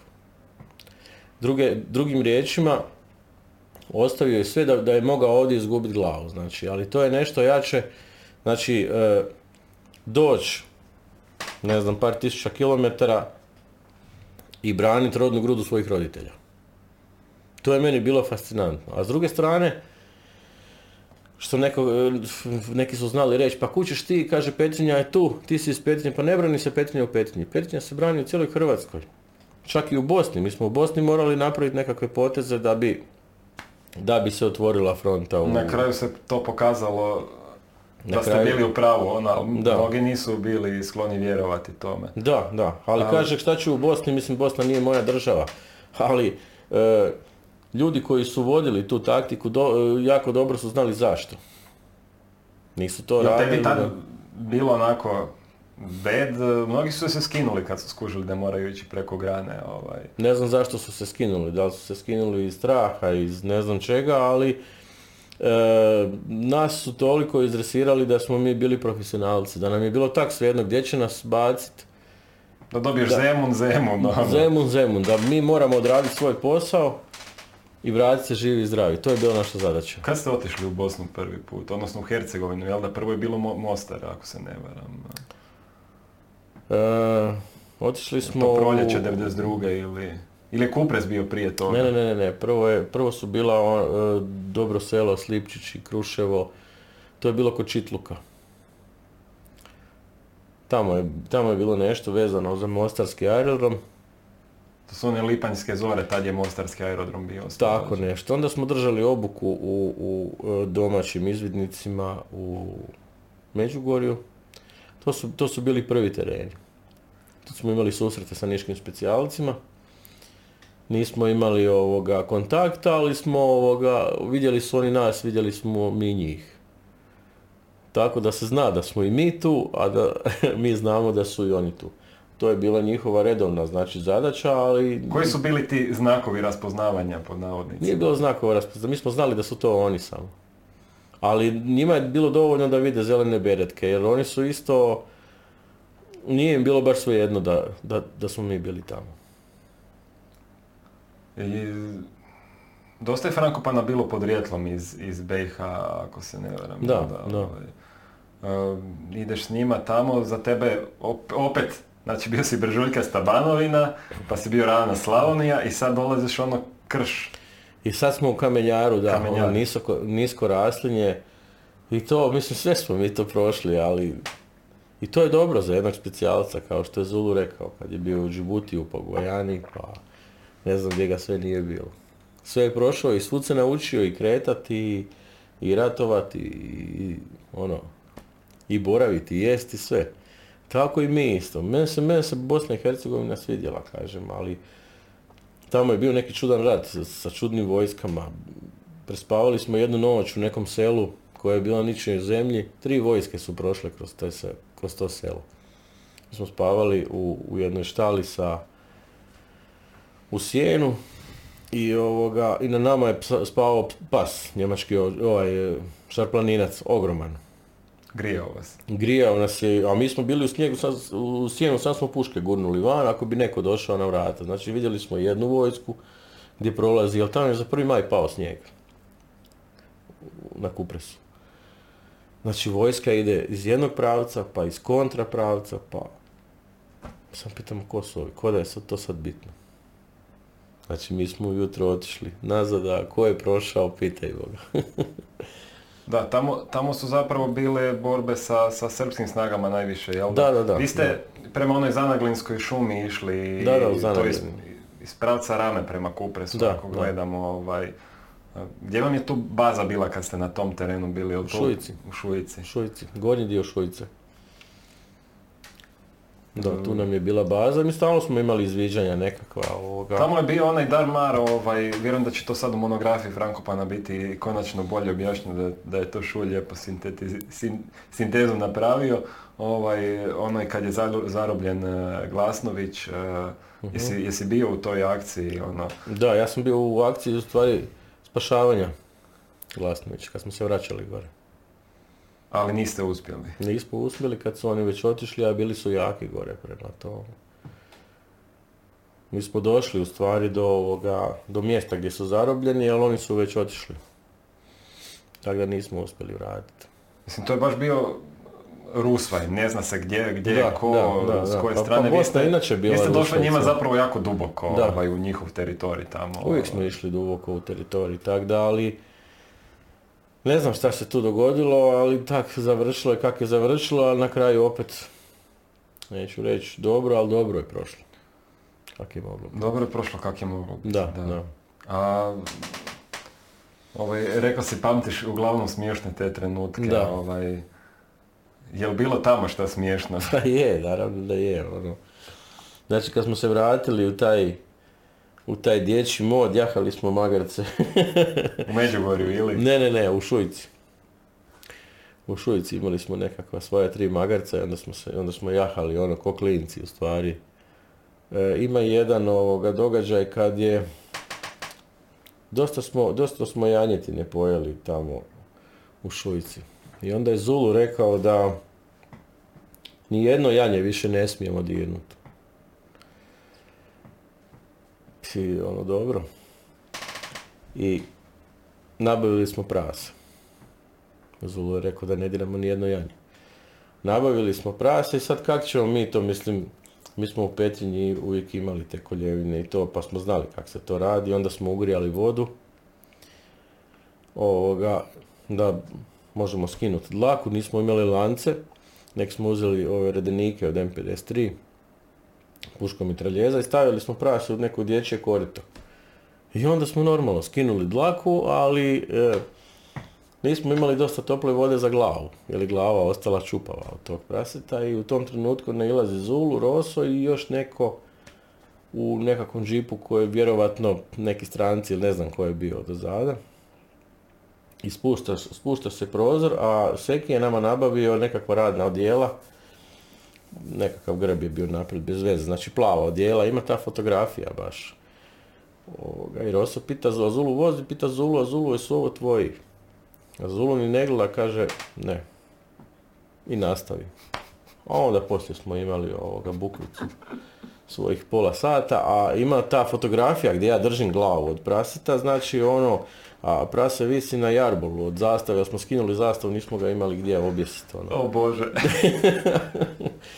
Jeste ga bar dovoljno ispekli. E, pa da, mi smo to pojeli sve, kod nas se ništa nije bacilo. Imali smo dva brata Zagorca koji su pekli kruh, uvijek su stavili previše ovog kvasca unutra, onda je kruh bio veličine rola, znači onak kockast, kad ga izvadimo van, toliko je bio sav šupalj iznutra. Mislim, to je bio naš život, mi smo živjeli tamo jer... Jesi u Frankopanima pojeo nešto luđe od e, lučice tulipa, da? Pa nisam u stvari, tamo smo uvijek imali dobru klopu u bazi, a na terenu nas je uvijek pratila klopa, ali smo mi uvijek izmišljali nekakvu kuhinjicu svoju. Tamo sam, e, na Kupresu mi je, na Kupresu sam ja skoro ovoga ostao na Kupresu. Jer e, e, bili smo vani, na nekim ligeštulima smo sjedili i naš jedan kolega nas je zvao u kuću, kaže daj dođi da se nešto dogovorimo i mi uđemo i čujemo, e, stalno su gađali crkvu u Šujici. Mi smo se u stvari kladili hoće li pogoditi ili neće pogoditi. Hoće, neće, hoće, neće i ja se dignem na prozor. Znači ispod prozora padne tenkovska granata. Izbije prozor, razbije taj komad zida, otkine komad e, krova, znači mene progura kroz cijelu kuću. Mene je u stvari samo ta eksplozija nabila, nije mi ništa da sam negdje ranjen, što je ono živo, živo čudo. Ovi su to otpisali, vjerojatno. Da, da, onda mi je ovoga, nisam mogao udahnuti, oči su mi bile suhe, baš je to ono grozan osjećaj. Onda mi je moj kum Seki rekao da ti je to od sikiracije, kaže što me bole prsa, a ne to što fali pol zida na kući gdje sam ja bio na tom zidu, kaže to ti malo što se sikiraš, kaže to je ono. aj, aj. A koji je bio najveći fight kad pričamo o toj BiH? Pa to ne znam kak bi se izdvojio, naj, mi smo se stalno tamo fajtali, tako da uopće ne znam ovoga... Ali kažeš Šujica, uh, ma, jel, jel to jedan drugi svijet? Kažeš ono, jahali smo magarce, jel uopće možeš ono naplaviti klik u glavi, ono, isključujem se sad iz ovog moda komandos? Pa ne, to nam je bilo interesantno, to je ono, dođe ti nešto, idemo jahat magarce, idemo jahat magarce, ajde idemo. Mislim, ono, ostavljamo, ima ta fotografija gdje smo bili u nekakvim japankama, mi nismo više u uniformama, znači ono rat traje u Bosni, svako malo padne granata, nije to sad da je to kao aj sad stisnut ćemo pauzu malo pa nema, ćemo se, nema toga. pa ćemo se igrat. Ali nema toga, to mi smo si uzimali te nekakve pauze što je možda bilo i dobro u tome svemu. Tu smo resetirali svoje misli i sve jer koliko god da smo bili pripremljeni na taj rat, na neke stvari vjerojatno nismo bili pripremljeni. Da, to je baš ono što sam razmišljao, dakle, spomenuo sad ovu fizičku obuku koja je bila stvarno brutalna. Jesu li vas psihički isto pripremali ili, vas je rat pripremao, jednostavno Mi smo, mi, smo već, mi smo iz Petrinje, ja mislim, došli izdriblani psihički. Na to zato što smo uvijek bili spremni reagirati na, na njihovu nekakvu, mi smo imali reakciju na njihovu akciju, ali e, psihički je isto bilo nekakvih priprema da, sjećam se kad smo u kino sali dobili nekakve uniforme JNA da ćemo ići u Baranju, pa su nas promatrali kako kak ćemo reagirati, pa je ne znam, neko je rekao da ovo je meni malo, ja to ne, ja to ne mogu obući, a nije bilo straha u tome, nekako, to mi je malo, ne mogu obući tu ovoga. I tak, znači mi smo bili Da, u tome, rekao bi čovjek Može. baždareni. ono. baždareni na to, tak da, a i odabir ljudi je bio, znači ti, ti legionari su birali, birali ljude koji će ostati. Čovjek koji stvori paniku je vrlo opasan, znači u takvim redovima. Lako se otpada iz takve postrojbe. Pa uf, otpada, od- otpada se s obuke. A iz postrojbe, ko već uđe, taj je prošao. A, I onaj ko preživi, jel? Ko preživi priča A daj mi reci, baš to, koji je možda gubitak te najviše potresao suborca tamo u tim Frankopanima kad ste bili? Koji su to, koji je to trenutak? Sad sam pitao naj, najžešći fight, pa pokušavam sad negdje te Da, uhvatiti, da. sje- u sjećanje ti ovaj, pro, Sad-. Pa sad ne znam, u stvari, ali nas, nas, malo je ružno reći, nas je samo 12 poginulo od cijele jedinice. Ne znam, Thomas Linder mi je recimo bio ono kao nekakav uzor. Kažu da kad je Da. on stradao, ovaj, da je da išao u Mostarsku bolnicu, jel to je bio 20. svibnja, 92. i da je na nogama ušao. Da, njega je Nije Geller- dao da ga njega u glavu pogodio. Da. mislim, da.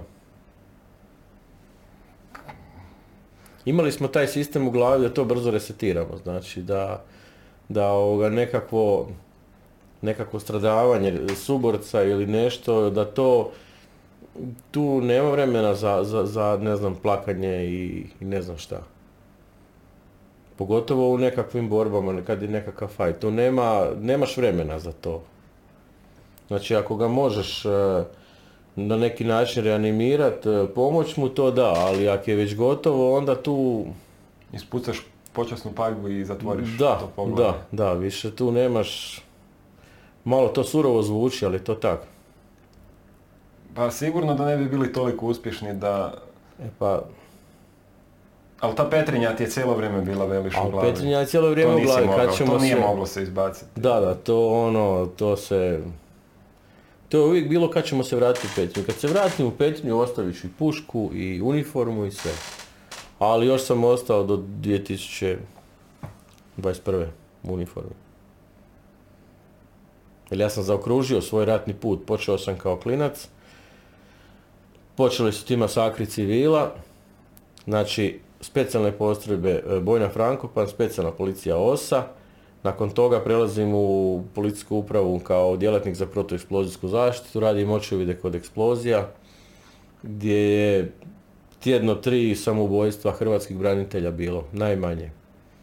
Znači, e, ljudi su pod traumom poslije tog rata. Ja dolazim na očevide tih čak svojih prijatelja, kolega. Nakon toga e, sam u ekipi za ekskumacije skoro tri godine, isto pod policijskom upravom.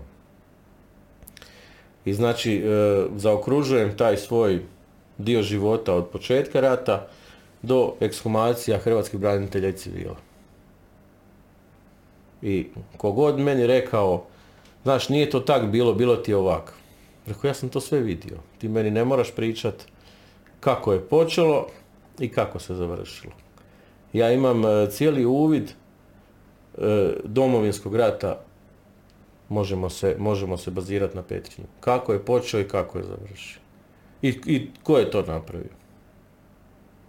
Znači Petrinja ima osam masovnih grobnica, a koliko ima pojedinačnih grobnica?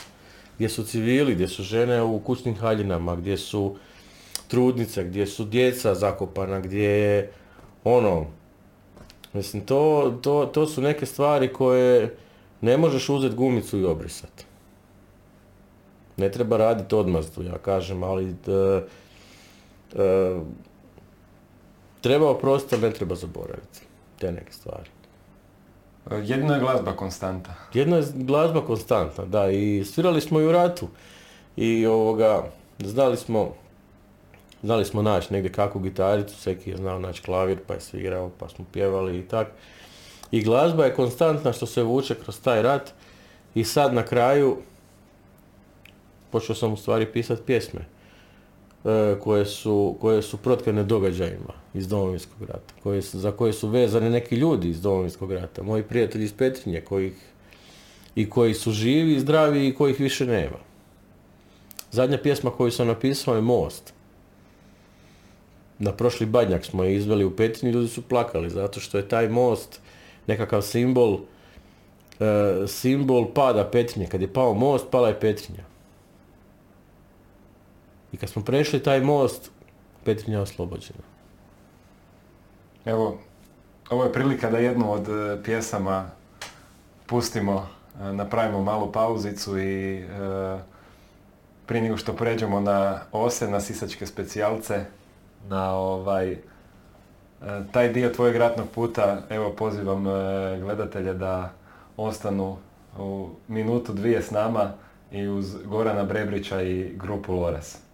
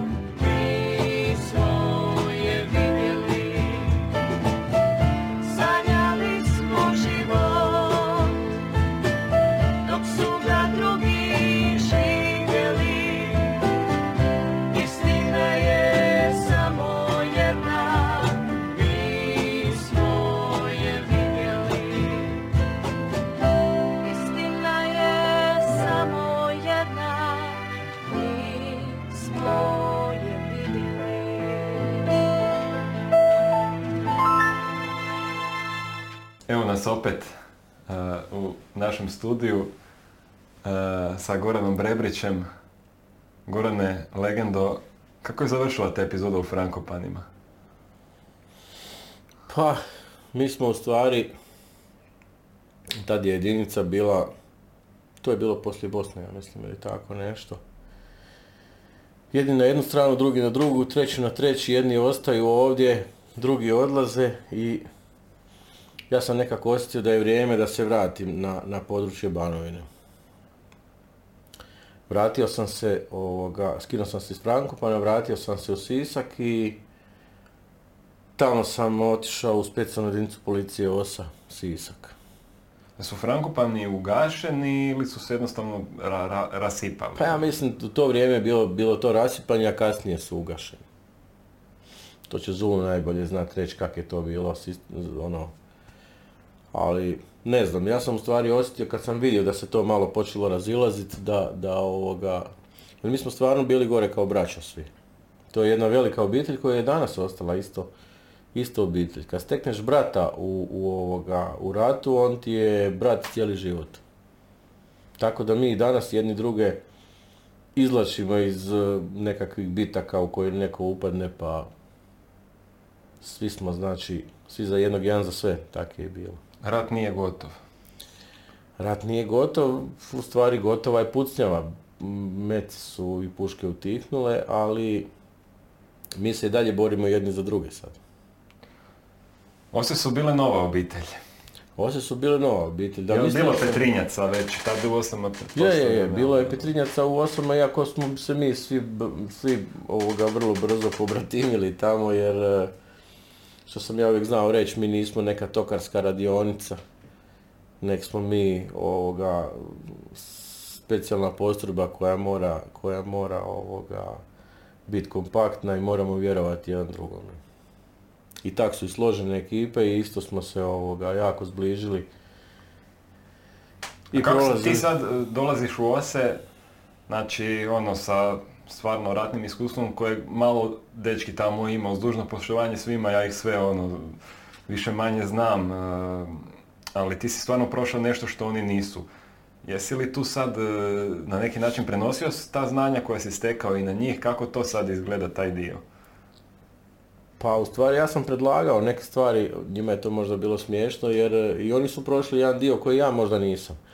Tako da, sjećam se kad sam postao vođa specijalističke grupe, ja sam predložio da koristimo boju za maskiranje gdje, gdje nekim, nekima je to bilo smiješno. Onda smo išli dokazivati to na, na konkretnom primjeru da kad se čovjek ustane negdje u polju iz trave da svijetli. Da mu lice svijetli na, na suncu, ali kad je, kad je stopljen sa, sa, sa okolinom da je maskiran i što manje vidljiv. I to je bilo ovoga, to, to nisam ni ja izmislio ni neko drugi, to je Njima je to bilo šta ćemo se sad mazati. Šta ćemo se mazat, moramo se prati, ono, mislim, a to je, ali to je, stvar, maskiranje je jedna velika, velika prednost i u izviđanju i u napadu i u povlačenju, u svemu. Znači, kad si nevidljiv imaš prednost. I to je jedina stvar, recimo, koja mi je, jedna stvar koja mi je ostala, ali i kad sam imao, mislim, ono, kad sam bio vođa specijalističke grupe, mi smo svi bili, ono, kao obitelj. I To svi smo ono, funkcionirali isto, nije To bilo... je, to je e, de- zapovjednik desetine, jel? Ili... Pa tako nešto, vođa specijalističke grupe, da. A, prvi teren s osama je bio Velebit. Velebit kod... uh, Velebit uh, Rizvanuša Gospić. Nikad neću zaboraviti ovaj taj e, prije 7 godina intervju koji sam vodio, pa jedan od prvih u mom životu ozbiljnih intervjua je bio s tobom i onda kad si mi ispričao kako je, kako je za tebe počela velebitska priča. Znači, to je, to je prvi teren sa, u stvari, maslaničke strane. I vozili smo se helikopterom i helikopter nije mogao sletjeti. Jer je bila jaka bura i rekao je da li pilot ili ovaj mehaničar da iskačemo iz helikoptera, a još je digao onu susnježicu dole i sad ja sam mislio pa pa s koliko skačemo, da li skačemo sa metar, sa dva, sa pet, ne znam ono kad je dignuta ta magla. Ja se samo sjećam da sam bacio ranac iz helikoptera uzeo sam snajper, zagrlio ga, iskočio u snijeg, meni je snijeg bio preko glave, znači na Velebitu i čujem ostale kako padaju kraj mene. I sad si mislim, sad rekao, ako me neko poklopi čizmama, gotovo, gotov sam. Helikopter odlazi, mi ostajemo i sad neki ljudi su na vrhu brda. Prvo se trebaš izvući iz tog snijega. Prvo, prvo, što se više izvlači, što više, Znači toneš, ranac. što više toneš. Da, i to je ono baš bilo. I onda je bilo pitanje ko su ono ljudi, koji su ono ljudi na brdu i su to naši. Ja jezdim snajper, snajper pun snijega, ništa ne vidim. Na kraju pr- prije nas je Lučko došlo. Došlo je Lučko na dušice i mi smo se nekak dovukli do njih, smjestili. Nije bilo, nije bilo znači ništa, na Velebitu nije bilo ništa. Nabrali smo grana, ovoga granje, e, složili na snijeg i na to granje smo stavili vreću za spavanje i tak smo izdržali 5 dana.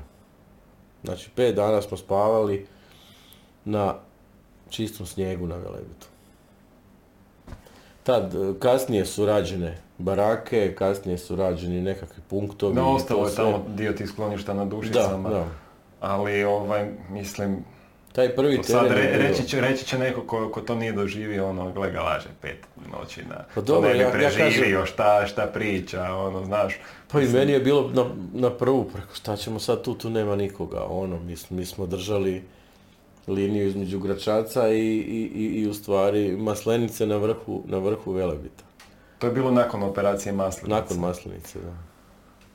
L- Ludo, da. Mislim, stvarno prvi ste tamo stigli držati položaj. Da, stvari. prvi smo stigli na taj Velebit, ali kažem, to iskakanje iz helikoptera gdje ne vidiš sa koliko skačeš, na šta ćeš skočit i onda svi padaju pokraj tebe i spavaš na snijegu pet dana. E, Ja sam imao sreće što sam imao vreću za spavanje iz Frankopana koja je bila do, mislim da imam je dan danas do minus 60. Ovi što su imali stare vreće od JNA i nekakve iz nekih čudnih vojski, ti su se dečki stvarno smrzli na Velebitu. Nismo mogli ni vatru ložit, ni ništa, ali bi se to vidjelo. I onda ovoga, stvarno na tim vremenskim uvjetima je bilo teško za preživjeti. Aktivnosti na Velebitu, to su bila nekakve izviđanja, e, Pa svakodnevna... bilo je, da, bilo je nešto izviđanja, a bilo je većinom, većinom su bile te zasjede po tim punktovima i, i ovoga, Vi ste tamo prema, od Dušica onda prema Alanu ordinirali ili... prema Gračacu baš. Prema Gračacu Pre- prema, baš? sve, prema Svetom Roku više. Znači, maltene ste se spuštali dolje prema, Pa da, prema da. To je bilo dosta onako, znam, minirano Pa da, područje. Velebit je I sad baš- tamo kad se prolazi piše opasnost mine. Da, da, i sad nije baš ovoga zdrav za šetnju, tako da... Mislim, to po, po snijegu to niš ne vidiš na kaj ćeš stati. Pa, snijeg je toliko znao biti visok da mine Možda uopće ste vi nemaju. hodali po minama, Pa možda smo i ne- ne hodali tako da nema, nema, nema ovoga svrhe ni po visokom snijegu, ali, ali kažem onda, Velebit je specifičan, koliko je lijep, toliko je surov. Evo, moji dečki sad baš iz, iz OSA, ovoga stara ekipa ide u osmom mjesecu malo na kampiranje na Velebit. A ti? Pa ja imam nekakvih drugih zadaća, recimo sa koncertima, tako da, da volio bi otići, ali e, s nekakvim prijevoznim sredstvom dosta smo se nahodali prema gore. Mislim do 12 sati pješice pod punom ratnom opremom i po kiši, i po snijegu, i po suncu, baš meni privlači više. Malo ti dosta? Da, da, da. A da mi reci, e, to je ono, promijeni se godišnje doba u jednom trenu. Vi ste cijelo vrijeme morali imati zapravo, i kad je došlo toplije vrijeme, neku zimsku odjeću, pretpostavljam uvijek Da, u tamo kad rezervi. sunce zađe, tam je, tam je hladno. Ja se sjećam, jednom sam išao pod gripom, znači pod pravom gripom sam hodao na Velebit. I ovoga, prođemo paklenicu i ulazimo na taj velebitski dio, točno se osjeti kad dolazi hladnoća. Znači gore je bila temperatura do minus 30, minus ono plus bura, to se spusti još ispod, ispod ovoga. I ja sam imao gripu, jedva sam hodao. Ali glupo ti reći, mislim nije mi dobro. Šta ti nije dobro sad kad si došao do ovdje, ko će te vratiti nazad? Više nema tu, nije to ko u školi, ono, pa bolestan sam sjeću na klupi, ne mogu na tjelesni. To, to, toga nije bilo kod nas. I e, sjećam se jednim trenucima je bilo toliko vruće da sam se skinuo majicu kratkih rukava i onda se smrznem. pa obučem onu du- dubonku na sebe, ono, smrzavam se, ne mogu, ne mogu hodat koliko je hladno. Pa opet sam imao te interva- intervale groznice, ono, vrućice, ovako, onak. I došao gore, skinuo se u bokserice i sve to osušio kraj nekakve bašve tamo koja je gorila. I drugi dan ništa. Prošla je gripa, zaboravio sam na gripu jer sam imao vjerojatno nekakvih drugih ovoga. Nisi trebao ni velebitske trave uzeti Nije bilo trava kad je, od sebe. kad je bio metar i pol snijeg, Ništa, ovoga, tad je bilo malo teško doći do velebitske trave. Ali ima jedna interesantna pričica, uvijek se vraća na taj smiješni dio Domovinskog rata. E, mi smo se kupali jedno dva tjedna. A kad svaki dan hodaš, znojiš se, čovjek se zamaže, ono malo se zamasti i tak.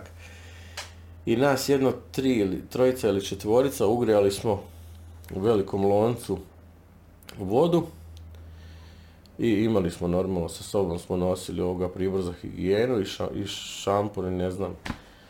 I stali smo, temperatura se digla sa nekakvih minus 20 i nešto na minus 14. Znači to sa, kad sa minus 20 do minus 14 bude ti malo i toplo, ono kao, malo toplije bude. I mi smo se odlučili, idemo se okupati na jednom kamenu, Oj, a ispod tog kamena je u stvari ponor.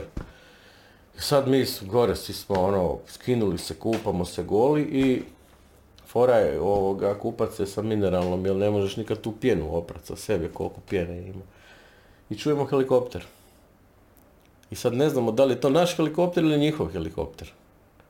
I uzmemo puške onak goli sa, sa, svi ono, sa pjenom i vidimo unutra je bilo medicinsko osoblje i čujemo preko veze, vidimo da vam nije ništa.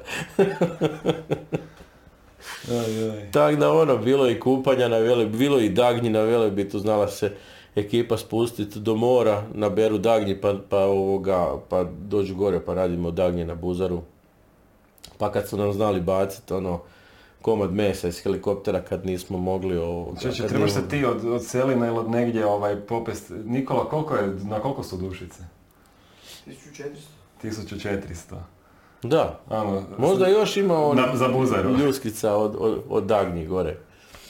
Pa smo znali zagrebački raditi od komada teletine sira, spalimo onu lopatu za snijeg, spalimo boju, stavimo ulje i fino isprepletemo to sa nekakvim šibama i napravimo zagrebački kao ovaj stol ovak. Čovječe. Živjeli Je smo. bilo gli- gljivarenja, vidio sam ono Je, jednu je, fotkicu. je, je, je. A gljivarenja je više bilo na, na gospičkoj strani, na ličkoj, na ličkoj strani gdje smo ovoga, e, imali smo e, gljive sa jajima i puževima recimo, to je bio specialitet Velebita. Onda su nam, stalno nam je dolazila jedna ekipa iz saniteta, kaže, joj kak je to fino pa nam sve pojedu, pa ne možemo mi nabrat ne znam koliko gljiva. Onda sam ja stavio jedanput ovaj sir, e, trapist unutra, a onda su rekli kako se to tako razvlači, pa rekao nismo dobro oprali puževe. Znaš, onda su odustali od toga. da, više nisu klapali. je. A koja je bila e, strana zahtjevnija, Lička ili ova... Pa ova je bila Maslenička. zahtje- Maslenička je bila zahtje- Lička nam je bila bliža. Lička nam je bila bliža, nije bilo toliko ovoga Putovanja. Za, putovanja i za hodat. Ali ova je bila kad helikopter ne može znači voziti, idemo pješice 12 sati gore sa punom ratnom opremom. Od, od ulaska u nacionalni park do gore. Da, kroz nacionalni park i ono, do Dušica. A ta ekipa e, helikopterska, to ste iz Lukovog šugarja polili. Da, da, iz Lukovog šugarja je išlo. Jel bilo u helikopteru nekih zanimljivih situacija? Pa nije- nije- Osim na- te kad, kad, je, kad ste skakali. Na taj te turbulencije smo se navikli već na ta cupkanja po zraku i to nam je bilo ono, Luna park. to nam je bilo da ono, malo kao. I ništa, ma helikopter je okej, pa mi smo njega zavoljeli, samo da ne moramo pješice ići, tako da. Tamo lička strana, kad smo se nje dotakli, ovaj, jesi bio u Medačkom džepu? Nisam, bio sam, bio sam u izviđanju jednom, pa tu sam čak imao stradavanje, pao sam sa 6 metara na kamenje u Minsko polje. Oj, oj. To je ovoga, oni su pucali sa protuavionskim topovima, ali nisu nas vidjeli nek nasumično po šumi. I mi smo tražili zaklon i ja sam uzeo kamen i tak sam pao u stvari na leđa i napokon mi je taj C2 pršljen, dobro sam u stvari prošao, završio u gospičkoj bolnici, poslije onda na nekakvim ono, terapijama, ali sva sreća da kucnem u drvo, to je dobro prošlo. Kak je moglo proći? Čekaj, ti si, ti si sa kamenom padao 6 metara i padao. Da, da, da, sa kamenom, ali u stvari nikad nisam nosio pancirku u rat. Nosio sam je dva puta. Taj put i u Luji sam je nosio. I e, taj put sam imao šljem na glavi, znači to je prvi put da sam imao šljem u ratu. I udario sam šljemom u stvari, još imam ga doma, znači Kevlarov američki šljem gdje sam udario glavom u kamen. Da ga nisam imao, vjerojatno bi ostao ovoga tamo. Ali To je znači ta Rizvanuša, ta... Da, da, Rizvanuša, to je, ne znam, ne, ne, ne mogu se sad sjetiti točno između kojih je to punktova, ali kažem, ono, to je prema e, Divosu. Oni su iz, iz tog medačkog džepa negdje iz Čitluka medaka Da. vama pucali, jel? To je Divoselo, selo. Divoselo, Divoselo, da, mislim da je Divoselo.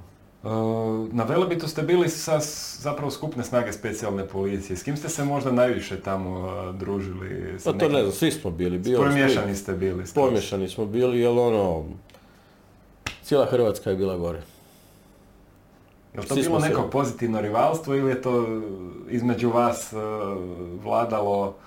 Pa nije, svi smo mi bili ok. Danas kad ne znamo, ne prepoznamo se, ali poznamo se po facama. Znači znamo se sve lebita. ono, zgora, Znam te, a nje. ne znam. Da, ali znam od kud te znam. Pa da. Ne, vidio sam u monografiji, kad sam radio monografiju, onda sam naišao kopajući novinsku arhivu. Ovaj, ne znam gdje, gdje ste to napravili, ali i ovi šibenski jastrebovi i vi i bočanje. Mm. Ono, to mi je ono ludo, ti si na Velebitu prva crta, ali bočanje. Da, pa kažem, sve, mi smo živjeli gore. Mi smo gore, ono, baš, ima jedan dio e, koji se zove Vršine.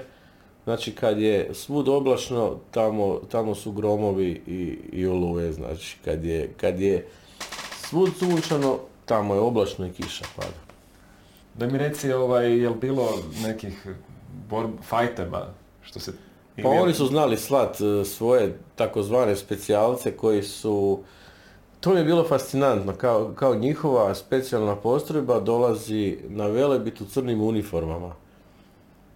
Ili plavim, onim njihovim Martićevskim, na, po snijegu. I oni su svi govorili kao naši specijalci, naši specijalci, njihov pripadnik ima pištolj Štajer iz Prvog svjetskog rata. Kakav je to specijalac koji nosi pištolj iz Prvog svjetskog rata? Kako si znaš da je nosio pištolj? Pa nosio, znam kad su oni ostali gore ovoga, nisu se vratili. Za, za- zaboravili. Da, Ovaj, e, tu je bila i, i koji još tereni? Zapadna Slavonija? da, bio je Hum Voćin. Bio je Hum Voćin, šta je još? A realno tamo na Voćinu niste imali pretjerano... Nismo imali posla, ništa, ono. nego smo, u stvari imali smo zasjede tamo i tak neke. Tamo Da. nije bilo fajta. Uh, fight počinje malo južnije od Voćina. Da. Tamo već postoje ozbiljno, dolazili ste na to područje, ovaj, ajmo reći da je to Pakračko ratište, tamo Bučje, ne znam gdje. Buči, buči, da, da. Tad je neko potpisano Ovaj. primjer je bilo. Pa smo, da, u Buči smo mi bili. E, bilo je jasno da se sprema bljesak ili nije bilo jasno? Pa bilo je jasno da se nešto sprema, ali dobro je to prikriti u stvari, ne moraju svi znati da se nešto sprema, ali mi smo bili u sivim policijskim uniformama zato što specijalna policija nije, nije smjela dolaziti sa dugim oružjem, pogotovo na ta neka područja koja kontrolira Umprofor.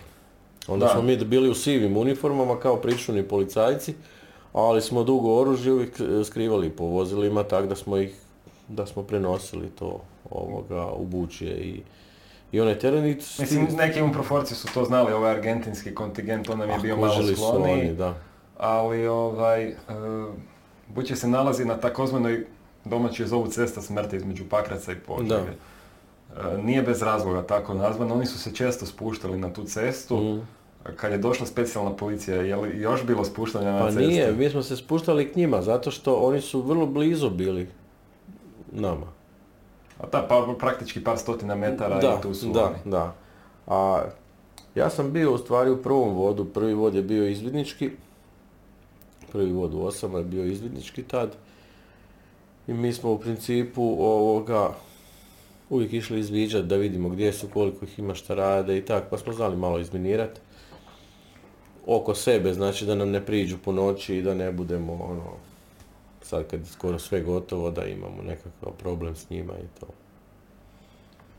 Ali, Znači, dolazili korektno. ste im blizu, vi- vidjeli ste Da, gdje su, da, šta su. da. Uh, imali smo neku zafrkanciju s ovim laserima na puškama, pa su oni vikali gore s brda, pa šta svijetliš, šta svijetliš, kao nisu- Svojima ovima. Nisu ni kužili šta je to, nisu kužili da je to laser, nisu mislili da je to neka baterica, ono. A laser je ispod cijevi, mislim. Ajoj. da. Bilo je to zapravo izviđanje, vi ste prikupljali i podatke koji su kasnije iskorišteni za operaciju Bljesak, jel? Pa da, da, Pretpostavljam, vi niste na tom pravcu bili, iako ali... nismo išli tuda, mi smo išli, Bljesak je bila ono baš meni super akcija. Jedna od najljepših akcija u životu. Zato što smo, možemo sad o Bljesku, a? Možemo sad o Bljesku, da. Da, zato što je Bljesak bio jako dobro pripremljen. Bili smo jedno, ne znam, dva dana u kamenolomu u Požegi. I sjećam se tog jutra počnu borbene svirat. Ja kažem svojima spremamo se mi polako i krećemo. Dosta smo mi hodali. Krenuli smo u noći, a došli smo pred, pred linije pred jutro skoro. I tu počinje po meni jedna od najljepših akcija u Domovinskom ratu. Znači super isplanirana akcija i vrlo brzo, vrlo brzo je sve odrađeno. Ali prvo ste naišli na minska polja njihova, bilo je tamo i Minska polja su bila, minska polja su e, naši izviđači očistili. Vi ste išli, da budemo sad precizni, iz pravca Nove Gradiške presjeći komunikaciju Da, da. u Okučani Pakrac. Jednostavno, Da, taj okupirani dio zapadne Slavonije presjeći na dva dijela i...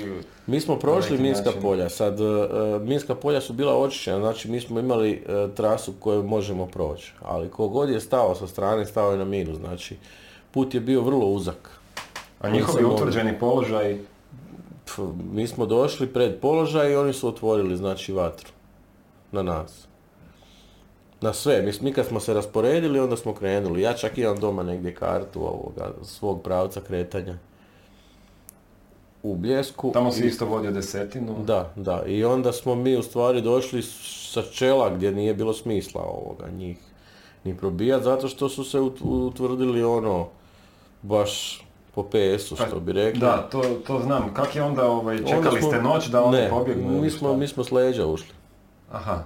Mi smo ušli s leđa, očistili smo i svoje i pomogli smo još kolegama iz druge specijalne koji su bili s lijeve strane do nas i, i njihov smo ovoga put pročistili i onda smo ako se sjećam tu noć, ja mislim da smo ostali u šumi, cijelu noć je padala kiša i ujutro smo krenuli prema Čaprgincima, Trnakovcu i ušli u Okučane. To je briljantna akcija, znači... Bljesnulo je. Bljesnulo je, da. Da, i naša artiljerija je imala odlič- odlične ovoga pogodke, tako da smo ono... E da, to su odrađivali baš artiljerija skupnih snaga specijalne da, da, Turkalj da. vodio. Turkalj je vodio to i to su pogodci bili ono dozirano precizni i to, to je bilo super, nije bilo... Ulazak u Okučane, Ulazak u Okučane, onda kao neka, neko slavlje, kako slavlje, idemo mi nazad, opet pretres terena i to je pretres terena je trajao ne znam danima. pa bilo je svega u pretresu. Pa bilo je svega, da. Češljali smo, čak smo uhvatili jednog iz... eh, Čovjek korektan iz Banja Luke, mobilizirali ga, ni zna gdje je, ni šta je visoko obrazovan. Bilo On vam žao čovjeka On ne zna šta, on je počeo pucati u stvari, uplašio se pasa. I bacio pušku i nikoga, Vaših pasa. da, nikoga nije u stvari ni taknuo i čovjek je bio mobiliziran, mislim da su njega ili su ga vratili nazad ili su ga razmijenili, ali ništa mu se nije dogodilo, ono, mi smo ipak ovoga bili, bili ovo, specijalna policija A Republike bilo je tamo Hrvatske. onih koji su se skrivali po koje kakvim zemunicama, jataci iz tih sela civili su im donosili Pa on je bio, hranu. on je bio jedan od tih, jer nije znao ni gdje je ni šta je. I ono, i onda su njega, njega smo digli. A, e, ode misao. tamo su zapravo, ovi se probijali iz pravca ovog Pakračkog, gdje su bili opkoljeni kroz, ta, kroz te šume. E, jel tu bilo i borbenih još kasnijih djelovanja nakon samog bljeska kod vas ili znam da su ri- na. Riječane su naišli, oni su imali tamo Na Riječane su naišli da i držali su se ovi na Omanovcu gore na onom brdu gdje je hotel. Da, Manovac ja mislim, zadnja točka koju su, koju su Zadnja točka snage. i oni su, mislim, oni su se mogli predat, ne bi im ništa bilo, čak bi bili, mislim da su naši rekli da bi ih pustili odmah, da nemaju, sam da se to riješi na brzinu, Da. da nema žrtava ni s jedne ni s druge strane, ali njihova ta tvrdoglavost... Većina, većina je puštena koji se nisu ogriješili u zakon i tad Da, da, pa- Čak i oni koji su se ogriješili, evo vidimo Veljka Đakulu, Da, tamo je doma. ne mogu mu niš dokazati, tako da, ovoga. E, šta sam htio e, sad reći, E, vraćate se u bazu u Sisak, e, jel bilo još, jel bilo onda Velebit opet ili kako je onda to izvalo do Oluje razdoblje? Pa ja sad ne sjećam šta je bilo, ali bile su pretresi terena, znači ono poslije bljeska non stop smo imali nekakve pretrese. Imali smo no- normalno neke redovne zada- zadaće u specijalnoj osiguranja. Ne znam, utakmica, štićenih osoba, papa kad je bio, pa... Ne znam. To su ono više, civ- ima- imali ste vojno policijske zadaće i civilno policijske I zadaće. civilne, sve smo radili, da. Mislim, to osiguravanje utakmica, Sve smo radili u jel, kombinaciji jel to sa- bilo nekakvih ovaj, situacija koje, koje pamtiš? Pa ne, mislim da Jel to navijači bila sad, Segeste je tad bila prva liga, jesu to bile Segestine utakmice ili ste svugdje operirali? Većinom Zagreb, Dinamo, ovoga, i Dinamo stadion i tak to. Ovoga, ali prema nama su imali uvijek respekt prema tim zelenim uniformama kad smo došli. Svi navijači, tak da. Ono, Nije bilo problematično. pa nije bilo problema i uvijek smo, mi smo radili sa financijskom policijom i sa krim policijom, uvijek tre- kad je trebala specijalna policija išla je ovoga. Za te neke civilne recimo zadaće. E, Oluja, vodio si ekipu OSA koja je bila na godišnjima i na bolovanju. na, da, na čem da. si ti bio to dvoje? Ja sam bio na godišnjem, u stvari na Pagu i mogu reći čak da mi je drago što nisam išao na Velebit, što sam vodio ekipu koja je išla u Petrinju. Malo mi je- si saznao? Na plaži si neko ja sam na plaži sam i policajac me je došao do mene i kaže jeste vi Goran Brević? Pa rekao ja sam došao sam prije dva dana na, na more. Rekao, ono mislim da se krivo parkirao, šta sam. Kaže, javite se hitno u bazu. Ja nazovem bazu, odmah dođi u bazu, tr, tr, vidim zbrka strka, ništa. Tad, tad, Koji je to dan? To je treći, nešto tako. ne znam, ne znam, Nemaš. ne znam koji je to ono, ali je već kreće se, znači. Kreće se. I ja sam sa Paga, znači, tad sam imao Jugić, ja ne znam, taj se razletio da se iska. Znači, ja sam došao na večer, na večer policijski sat, znači ništa ne radi, ono, ratna svjetla na vozilima. I dolazim doma, dolazim u bazu, bazi nigdje nikoga, pomalo se vraćaju ljudi sa godišnjih, zove me načelnik uprave Vladimir Milanković, kaže, koliko imaš ljudi, ja kažem pa nema nikoga, ja sam sam, imam možda još dvojica, imaju dvojica koji su na bolovanju, ono. I tak smo skupili 16 ljudi, idemo na Petrinju. Tu je bilo nekoliko koordinacija, čak smo došli do te ceste prema Petrinji, Kolonjak, gdje je bilo ono, ja sam odmah vidio da tu nema smisla, šta ćemo sad doći, mislim tu će nas artiljerija, padaju nam granate za vrata, mi se ne možemo mrdnuti napred, mislim. To je ono če- češko selo, jel? Češko selo, da. I onda je pala odluka da bi navodno išli na kupalište. Ja sam rekao ja onda rađe cestom sa svojima idem na kupalište. Kupalište je bilo dosta izminirano u Petrinji. Zadnja odluka je ovoga, preko Burota smo prešli kupu. E, Čim smo prešli kupu, naišli smo na minsko polje, iščupali smo te mine van. To je malo uz- uzvodno od kupališta. Uzvodno, to je nizvodno od kupališta. A, nizvodno od nizvodno, kupališta. nizvodno od kupališta. Počupali smo tu, e, te mine, sreli smo ovoga e, izvidnike HV-a, isto moje poznate Petrinjice. I mi smo zajedno ušli u nekakve, nekakav kukuruz gdje smo se čak osjećali sigurnim. Rekao, Niko nije djelovao po vama kad ste čamcem ne, prelazili. ne, ne, ne, ne, niko. I ušli smo sa donje strane u gradu. Znači mi smo već u ranim jutarnjim satima bili u gradu. To je šest, šestog je kolovo za Da, da, šestog je Petrinja, ovoga, s tim da smo s tim da smo se skoro o, zakačili sa gromovima jer nismo znali da su oni već prošli do tržnice i onda smo nekak, neku ko- komunikaciju uspostavili i ušli u grad.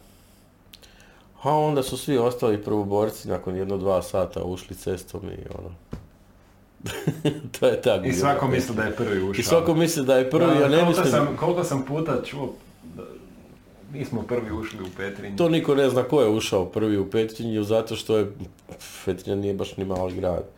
Znači, ko god da je ušao, nebitno je bitno da smo mi to e, riješili, stvari oslobodili i kakav, ono- smo, kakav smo grad zatekli, ono, koma kao grad bez ljudi. Oni su se zapravo na kraju povukli, jel? Oni su se srećom Ono povukli. da prva dva dana je bilo grdo. Oni su se još povlačili ta prva dva dana, ali su ostavili svoje nekakve svoje osiguranja kod povlačenja i ja kažem, mi smo imali sreću što su oni imali paniku jer teren i oprema koju su imali, teško bi mi njih odatle istirali. Bar, bar koliko A sam što ja... ih je istiralo? Panika ili Panika. neki manevri hrvatskih snaga sa strane koje su... Možda i manevri, ali, ali i panika zato što su oni sami sebi stvarali paniku. Kud su se oni povlačili, kojim pravcem? Pa prema Bosni, tamo Žirovcu i ne znam šta. Ja se sjećam samo kad je ovoga, kad su rekli, kad smo došli na Kupres, kad nas je došlo 22, da su oni ovoga, rekli da, da je došlo 2200 specijalaca na Kupres. A nas 22 je došlo iz Zadra. Ono, smrzli smo se taj dan s onim puškicama tamo i mi smo u stvari zaustavili prodor Banjalučkog korpusa prema Šuici. A oni su sami sebi stvorili, isto kao što su si uvijek stvarali nekakav, ono, dodavali su nule na tu, ne znam, ima interesantan jedan u glinu kad smo ušli, znači poslije Petrinje mi smo odmah išli pomoć ovoga da se probije za glinu. I e, u glini ovoga interesantna jedna situacija, ja uđem u jedan podrum, bilo je jedno 5-6 žena i jedan e, muškarac u uniformi. I ja, ja, ja ga pitam ovoga, kažem mu dođi ovdje i on dođe do mene, ja kažem zašto si u uniformi, kaže on nisam se stigao presvući. I ja se počnem smijat i kaže on meni, gle ja nisam seljak, ja gledam HTV, ja kažem dobro u redu, ono sad, mislim ja, ja to njemu kroz smijeg, a šta ću s njim, vidim ga bogas nikakav, sav u onom, ovoga košulja tri broja veća na njemu, ono, mislim izgleda kao Charlie Chaplin, mislim da ne uvrijedim Charlie Chaplina. I e, kaže on, ja nisam seljak, ja gledam HTV, evo iz- izaći ćemo van pa ću vam pokazati antenu. Mi izađemo van, nema krova, nema pol kuće u stvari, neka, neka granata je pala u stvari, u stvari na to. Tako da su oni bili ono, Sirotinje. bogci, sirotinja. To stanovništvo koje ste zatekli, ono je bilo u nekoj panici, strahu, pretpostavljam. panici- Oni su ih filali cijelo vrijeme. Pa u panici strahu i, i hoću reći, e, taj koji je bio u uniformi, poslije smo nas dvojica sjeli pa smo razgovarali, jer me je zanimalo da vidim malo kak- kako oni razmišljaju, šta, e, šta je njih toliko ono i on meni kaže, ja sam čuo da ste vi u Bljesku bacali ljude u beton. Ja kažem, jel ti ja ličim na nekoga ko će nositi vreću cimenta i gurat tačke ispred sebe ovoga, ili nositi mješalicu sa sobom u, u rat? Ili vozit miksere pune betona da bi mi vas bacali u beton. I sad on je valjda shvatio koju glupost je rekao. Gdje smo mi bacali ljude u beton, mislim. Otkud nam beton? A i čemu? znači, to je ta panika koju su oni sebi stvarali, da, da će neko njega baciti u beton. I zato su oni valjda podivljali, pobježali, bježali i to je. E, tvoji susjedi, jesu se vratili u Petrinju? Nisu. Nisu. Nisu. Nisu se vratili, došli su drugi susjedi koji su ok i živimo dalje i dobro. Da mi reci, jesi stigao prije nego što ste nastavili za glinu otići do svoje kuće? Jesam, jesam. Ja sam uzeo neko, neki policijski auto, njihov, u stvari milicijski, sjeo i prije nek što su tenkovi prošli tom ulicom, ja sam s tim autom došao do svoje kuće. Auto je bio na trgu, to je njihov valjda bio ili ne znam. A iz kuće je raslo drvo, ono sve, kuća je, znači kako sam rekao, spomenuo na početku, kad sam kupovao tu glazbenu opremu, oni su sve spali, nisu ništa uzeli. Ništa, znači televizor, razglas, električne gitare, mikrofone, to je sve unutra, sam ja poslije našao ostatke od toga, oni su sve spalili. Znači, Znači, ništa, I kad ništa- su psa ubili ti isto ništa nisu uzeli. samo- Ništa nisu uzeli, da. Tako da ono, možemo povući sam crtu i reći koji su to divljaci u stvari bili. Se nisu uzeli nešto iz kuće. ono. I koji sad je u tebi osjećaj, to neki miks emocija, dolaziš pred svoju kuću, drvo raste iz nje, sretan si, doma si, a opet, Pa mislim, ja sam bio sretan što smo se mi vratili. Nisam, ni- nikad nisam imao nekakvu potrebu osvete. I to je dobro. Tako da ono, e, bitno da smo svi na broju i, a, zidova će biti. To mi je bilo nekak kad smo se vratili najbitnije. Sveti Lovro u Petrinji 95. Sveti Lovro Ja nije, bilo- nije postojao od 95. znači bio je počišćen skroz. Da bi ja kasnije našao snimke kad su odvozili taj materijal za nasipanje puteva i ne znam čega. Sam vidio neka fo- fotka biskup Ima snimka, Košić, snimka tada ima. je bio žu- župnik on. Da, da. Ovaj, drži, drži, drži misu na li, livada. Na livadi, da, ima snimka ta ovoga. Ali kažem, ne mogu oni uništiti. Ne mogu oni uništiti jedan narod, da sruše ne znam šta i potrgaju i odvezu i ubiju. Ne mogu nas ubiti sve, tako da. A e, blagdan Svetog Lovre u Petrinji, kolovoz 95. se sjećaš toga? Pa da, da. Je li bilo veselo ili je bilo sjetno? Pa bilo je veselo. Bilo je veselo, ljudi su se vratili, ono, i ljudi su se vraćali, a mislim, eto sad danas imamo novog svetog Lovru i opet nam, Jel, kak je Sveti Lovro prošao u potresu? pa dobro, malo je popucao, ali je okej. A da je onaj stari, sru- sad, vjerojatno bi ga... A stari bi vjerojatno bio srušen, jer ovaj novi je Da. sav armiran ko bunker Da, da, da, da, da. Kak ti je bilo proći sad taj potres? Je li to opet bilo neko osvježavanje tih e, ratnih e, uspomena? Pa to je u stvari, e, taj potres, to je... I opet su se mobilizirali dečki iz rata i dolazili Da, i da, ono- opet, o, e, opet ta nekakva hrpa ljudi je rekla ovoga, e, ono, e, ko 91. Opet je ekipa tu, znači opet ta braća po oružju, opet su tu. Kad, je, Opet kad se dogodio taj potres i ruševine i to sve, ne znam, moja kuća je srušena do temelja i to, ali ja kažem opet, taj mod, bitno da smo svi na broju, gle, bit će cigle, napravit ćemo mi kuću. Ako ne ja, napravit će moj sin. Šta bi sad trebali, sjest na ciglu i plakat, mislim, to je... Rekao je jedan psiholog da smo mi specifičan narod, kaže, rat nas je, jedan rat je slomio Petrinju, drugi rat je slomio Petrinju, sad je potres slomio Petrinju. I vi se i dalje smijete. A šta ćemo, rekao? Čekamo vulkan možda. mislim, ono, tako je kako je. Nema više Gavrilovića kakav je nekad bio. O nema kako. Od čeg žive ljudi u Petrinji? Pa ne znam. To je enigma. Kratko i jasno.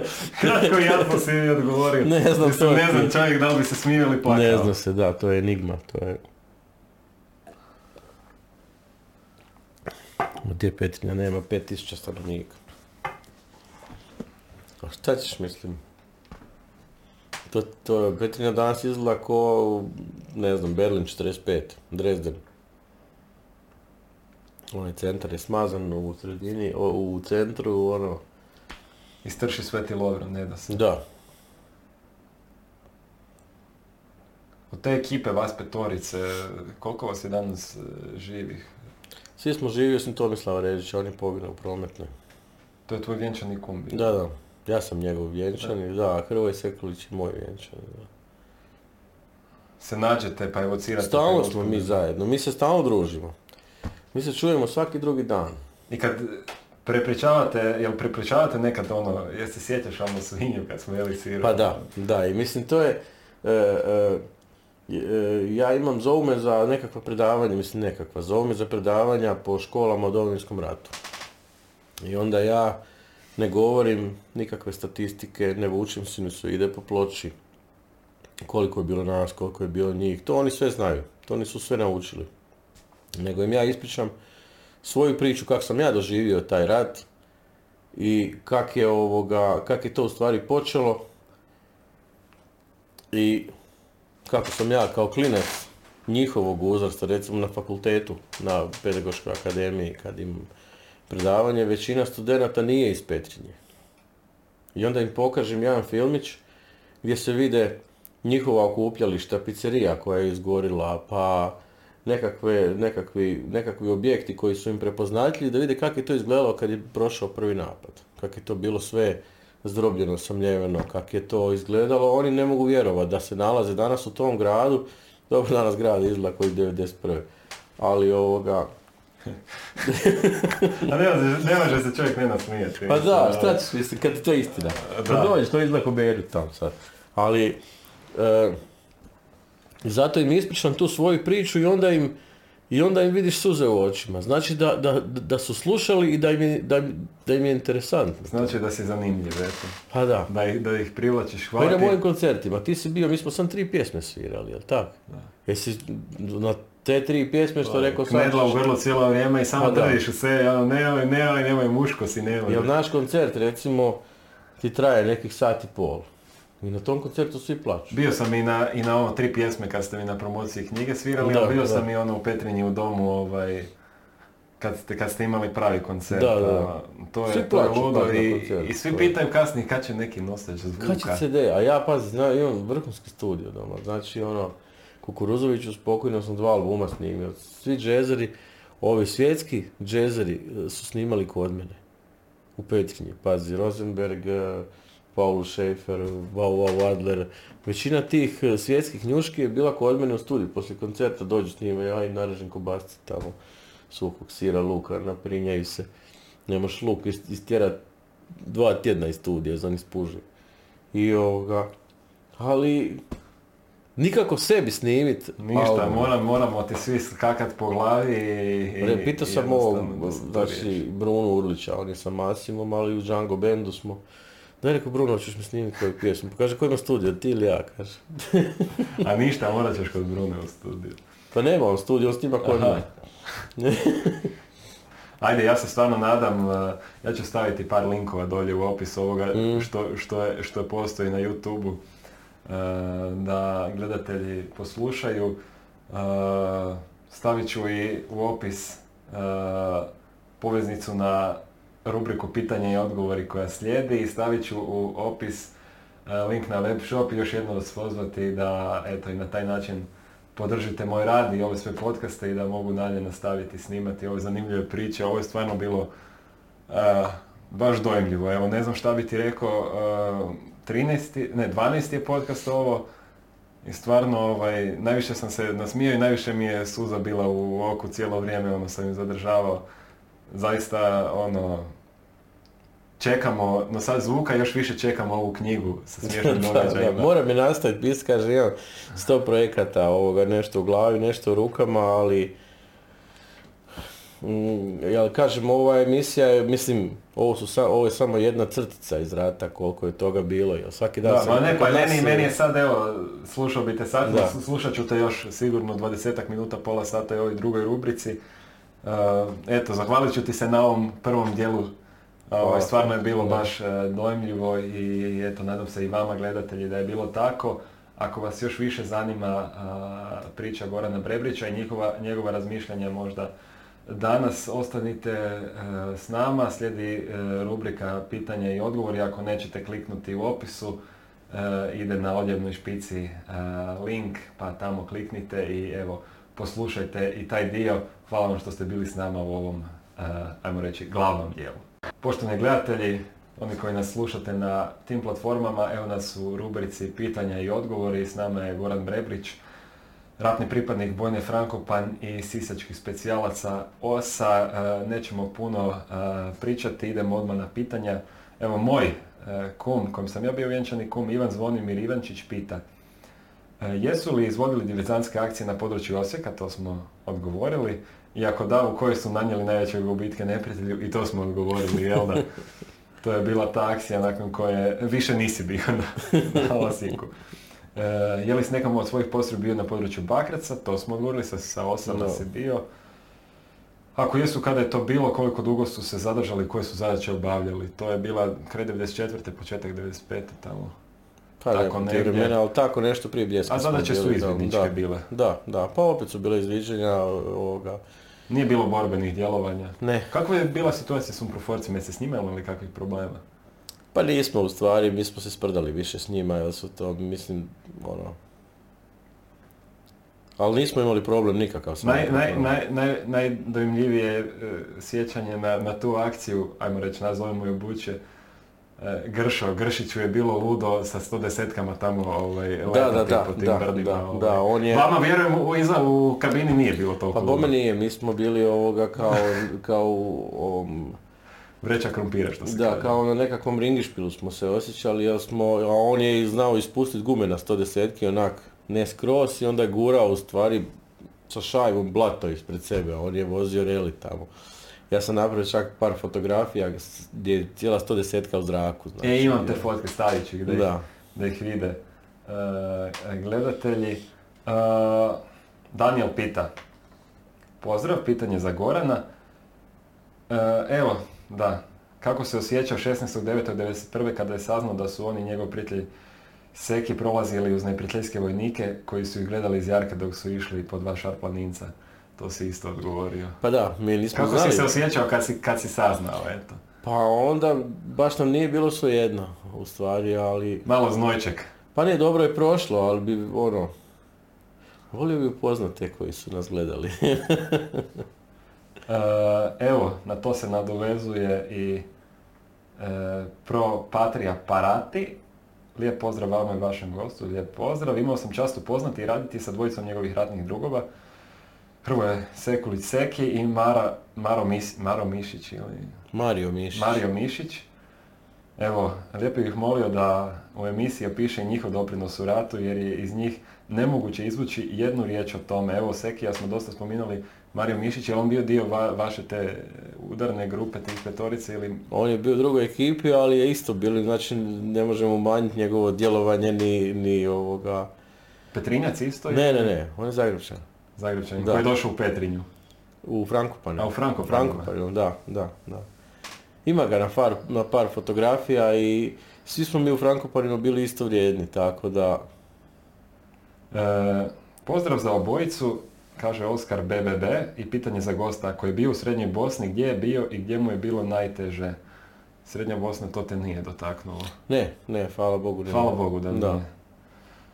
E, Luka Grubišić, ko je naredio gašenje Frankopana kad su uz Bojnu Zrinski bili najefikasnija specijalna postrojba Hrvatske vojske? A to ne znam, taj sistematizacijski dio ja Da. Nikad nisam bio... U koje su, evo, nastavlja se, ovaj, u koje su postrojbe prešli pripadnici Frankopana nakon gašenja? Pa Frankopani su prešli u gardijske brigade većinom.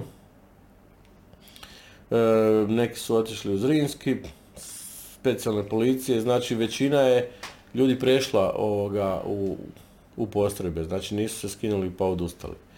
Tako da Šta je bilo sa strancima? većina stranaca se vratilo 92. doma. Ne, jedan je dio, bilo jedan dio je ostao, da, govoriš. jedan dio je ostao, ali većina su ovoga, većina se vratila doma. Evo, na to se nastavlja Mato Garić. Pita, koja je bila razlika između bojne Zrinski i bojne Frankopan?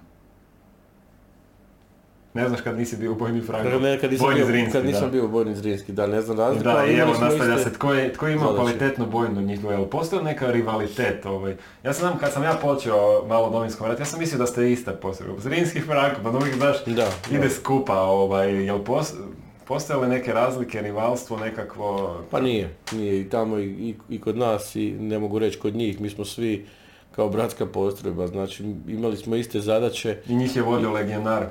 imali smo sve samo što, su, što smo imali dva imena, znači ono,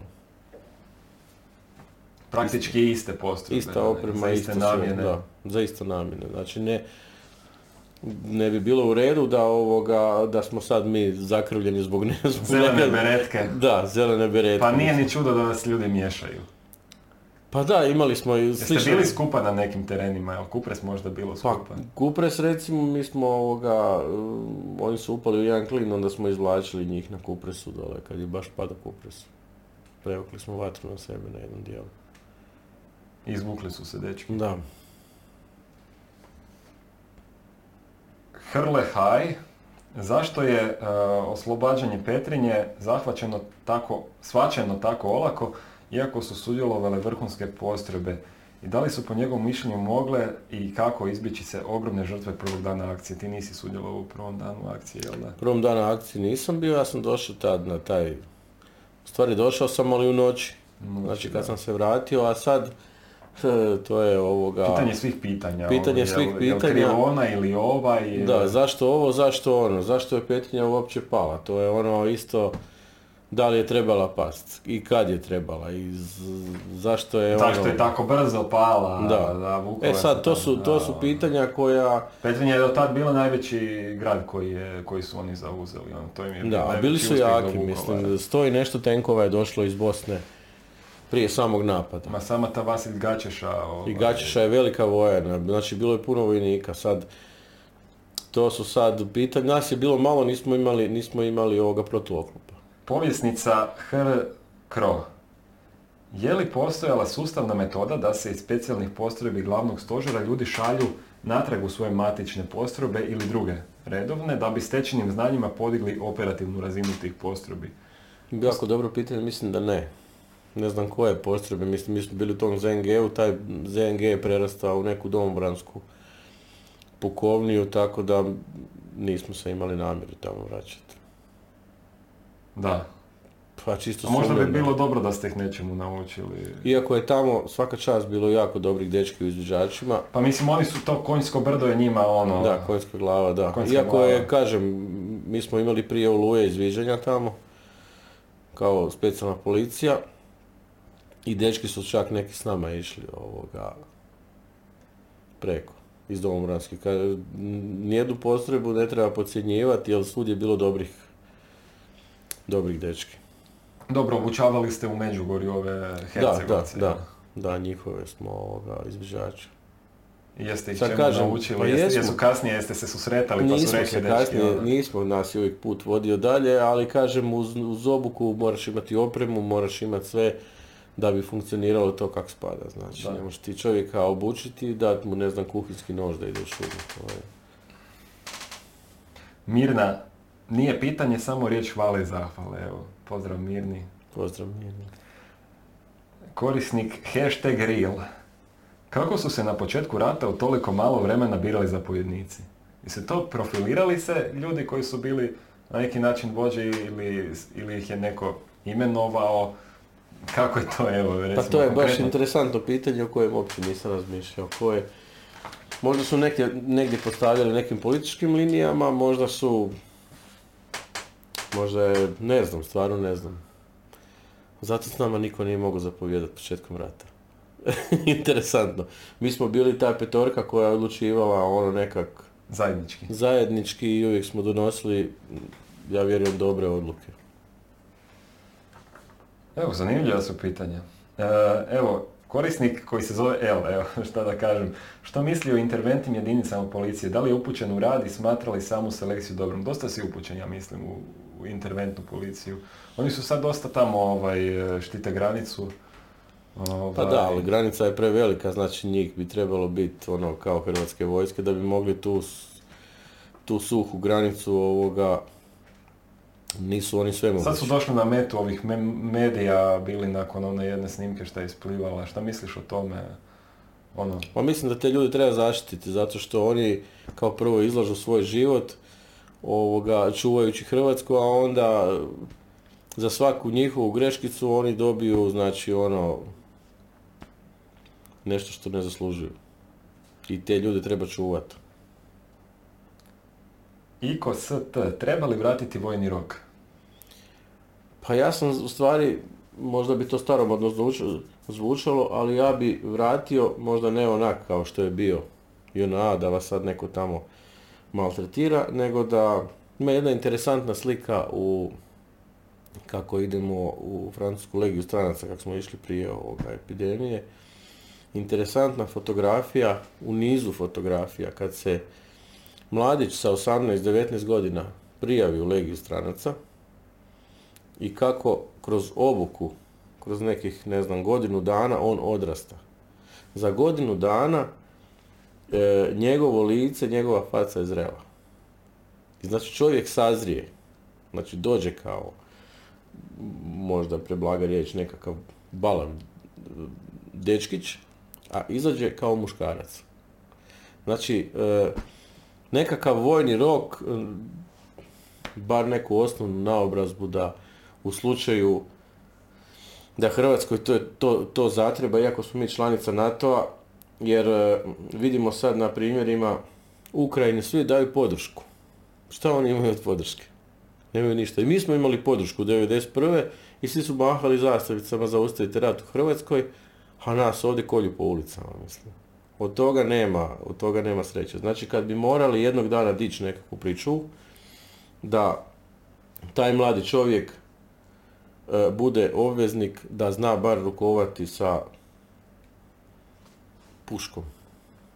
Da se zna sakrit, da zna nešto ovoga, jer Ima ovaj dobrovoljni vojni rok, tri mjeseca. dobrovoljno tri mjeseca, znači, ali ne da dođeš tamo u vojsku pa da te nek, ne, ne znam, nadobudni ovoga, Riba dočasnik tamo grla, da. maltretira, nego da te nešto nauči, da, da te zainteresira da to Koliko, napraviš. koliko tvoj sin ima godina? 25.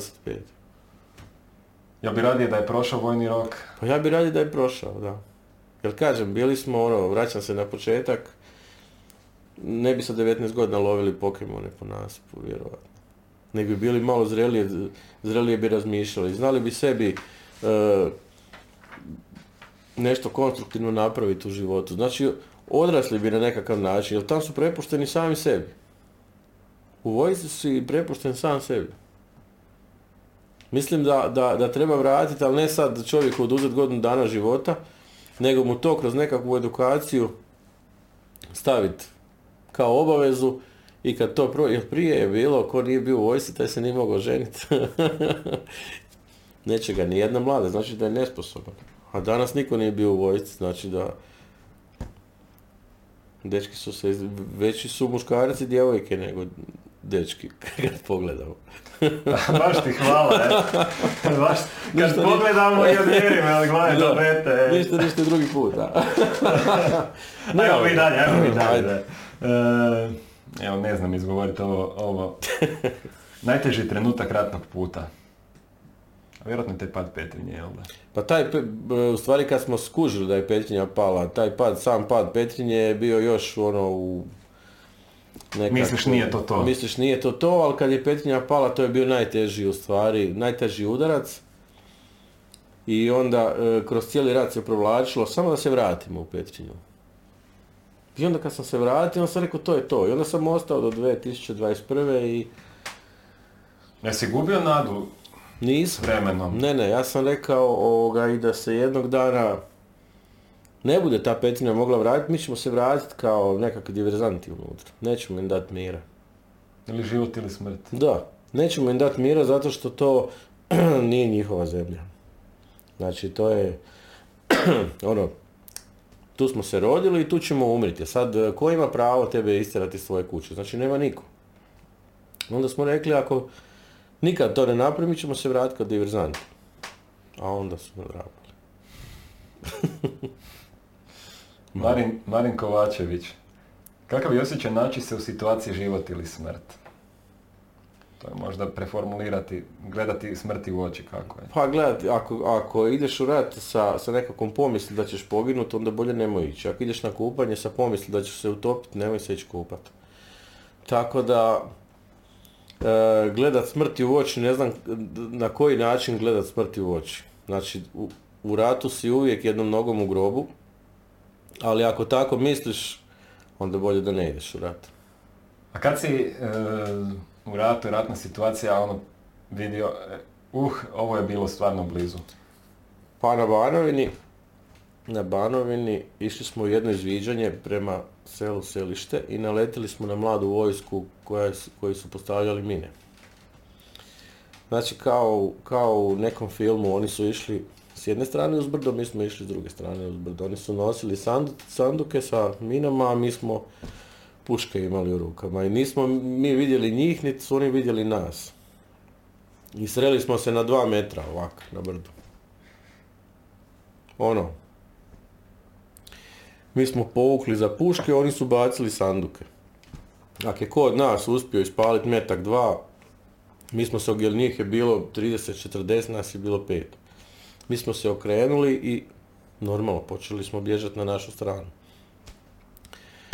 I znači oni su pucali na nekakvih 5, 10, 20, 30 metara. Kako smo mi odmicali, tako su oni Sa minobacačima ili Ne, ne, s puškama. A, s puškama. S puškama. Tad je metak prošao kroz jaknu ovak ispod ruke. To je bilo blizu, ali to sam vidio tek drugi dan. Znači ovo kak mi je jakna šuplja, rekao pa što je ovo, gdje sam, gdje sam zapeo kao. Ali i s jedne i s druge strane bila, bilo nam je puna kosa ono od, od, ono, od, od drveća, kak je to drveće prštalo po nama kak.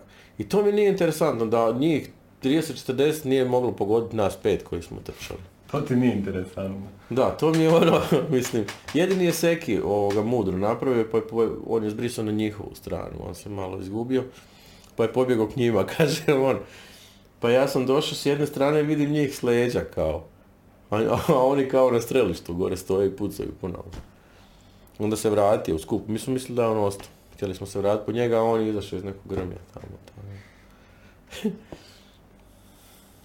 Tin Kos, najteža zadaća. Je li bila neka zadaća kad, koju si pomislio, e, ovo, ovo, ovo najradije ne bi sad išao?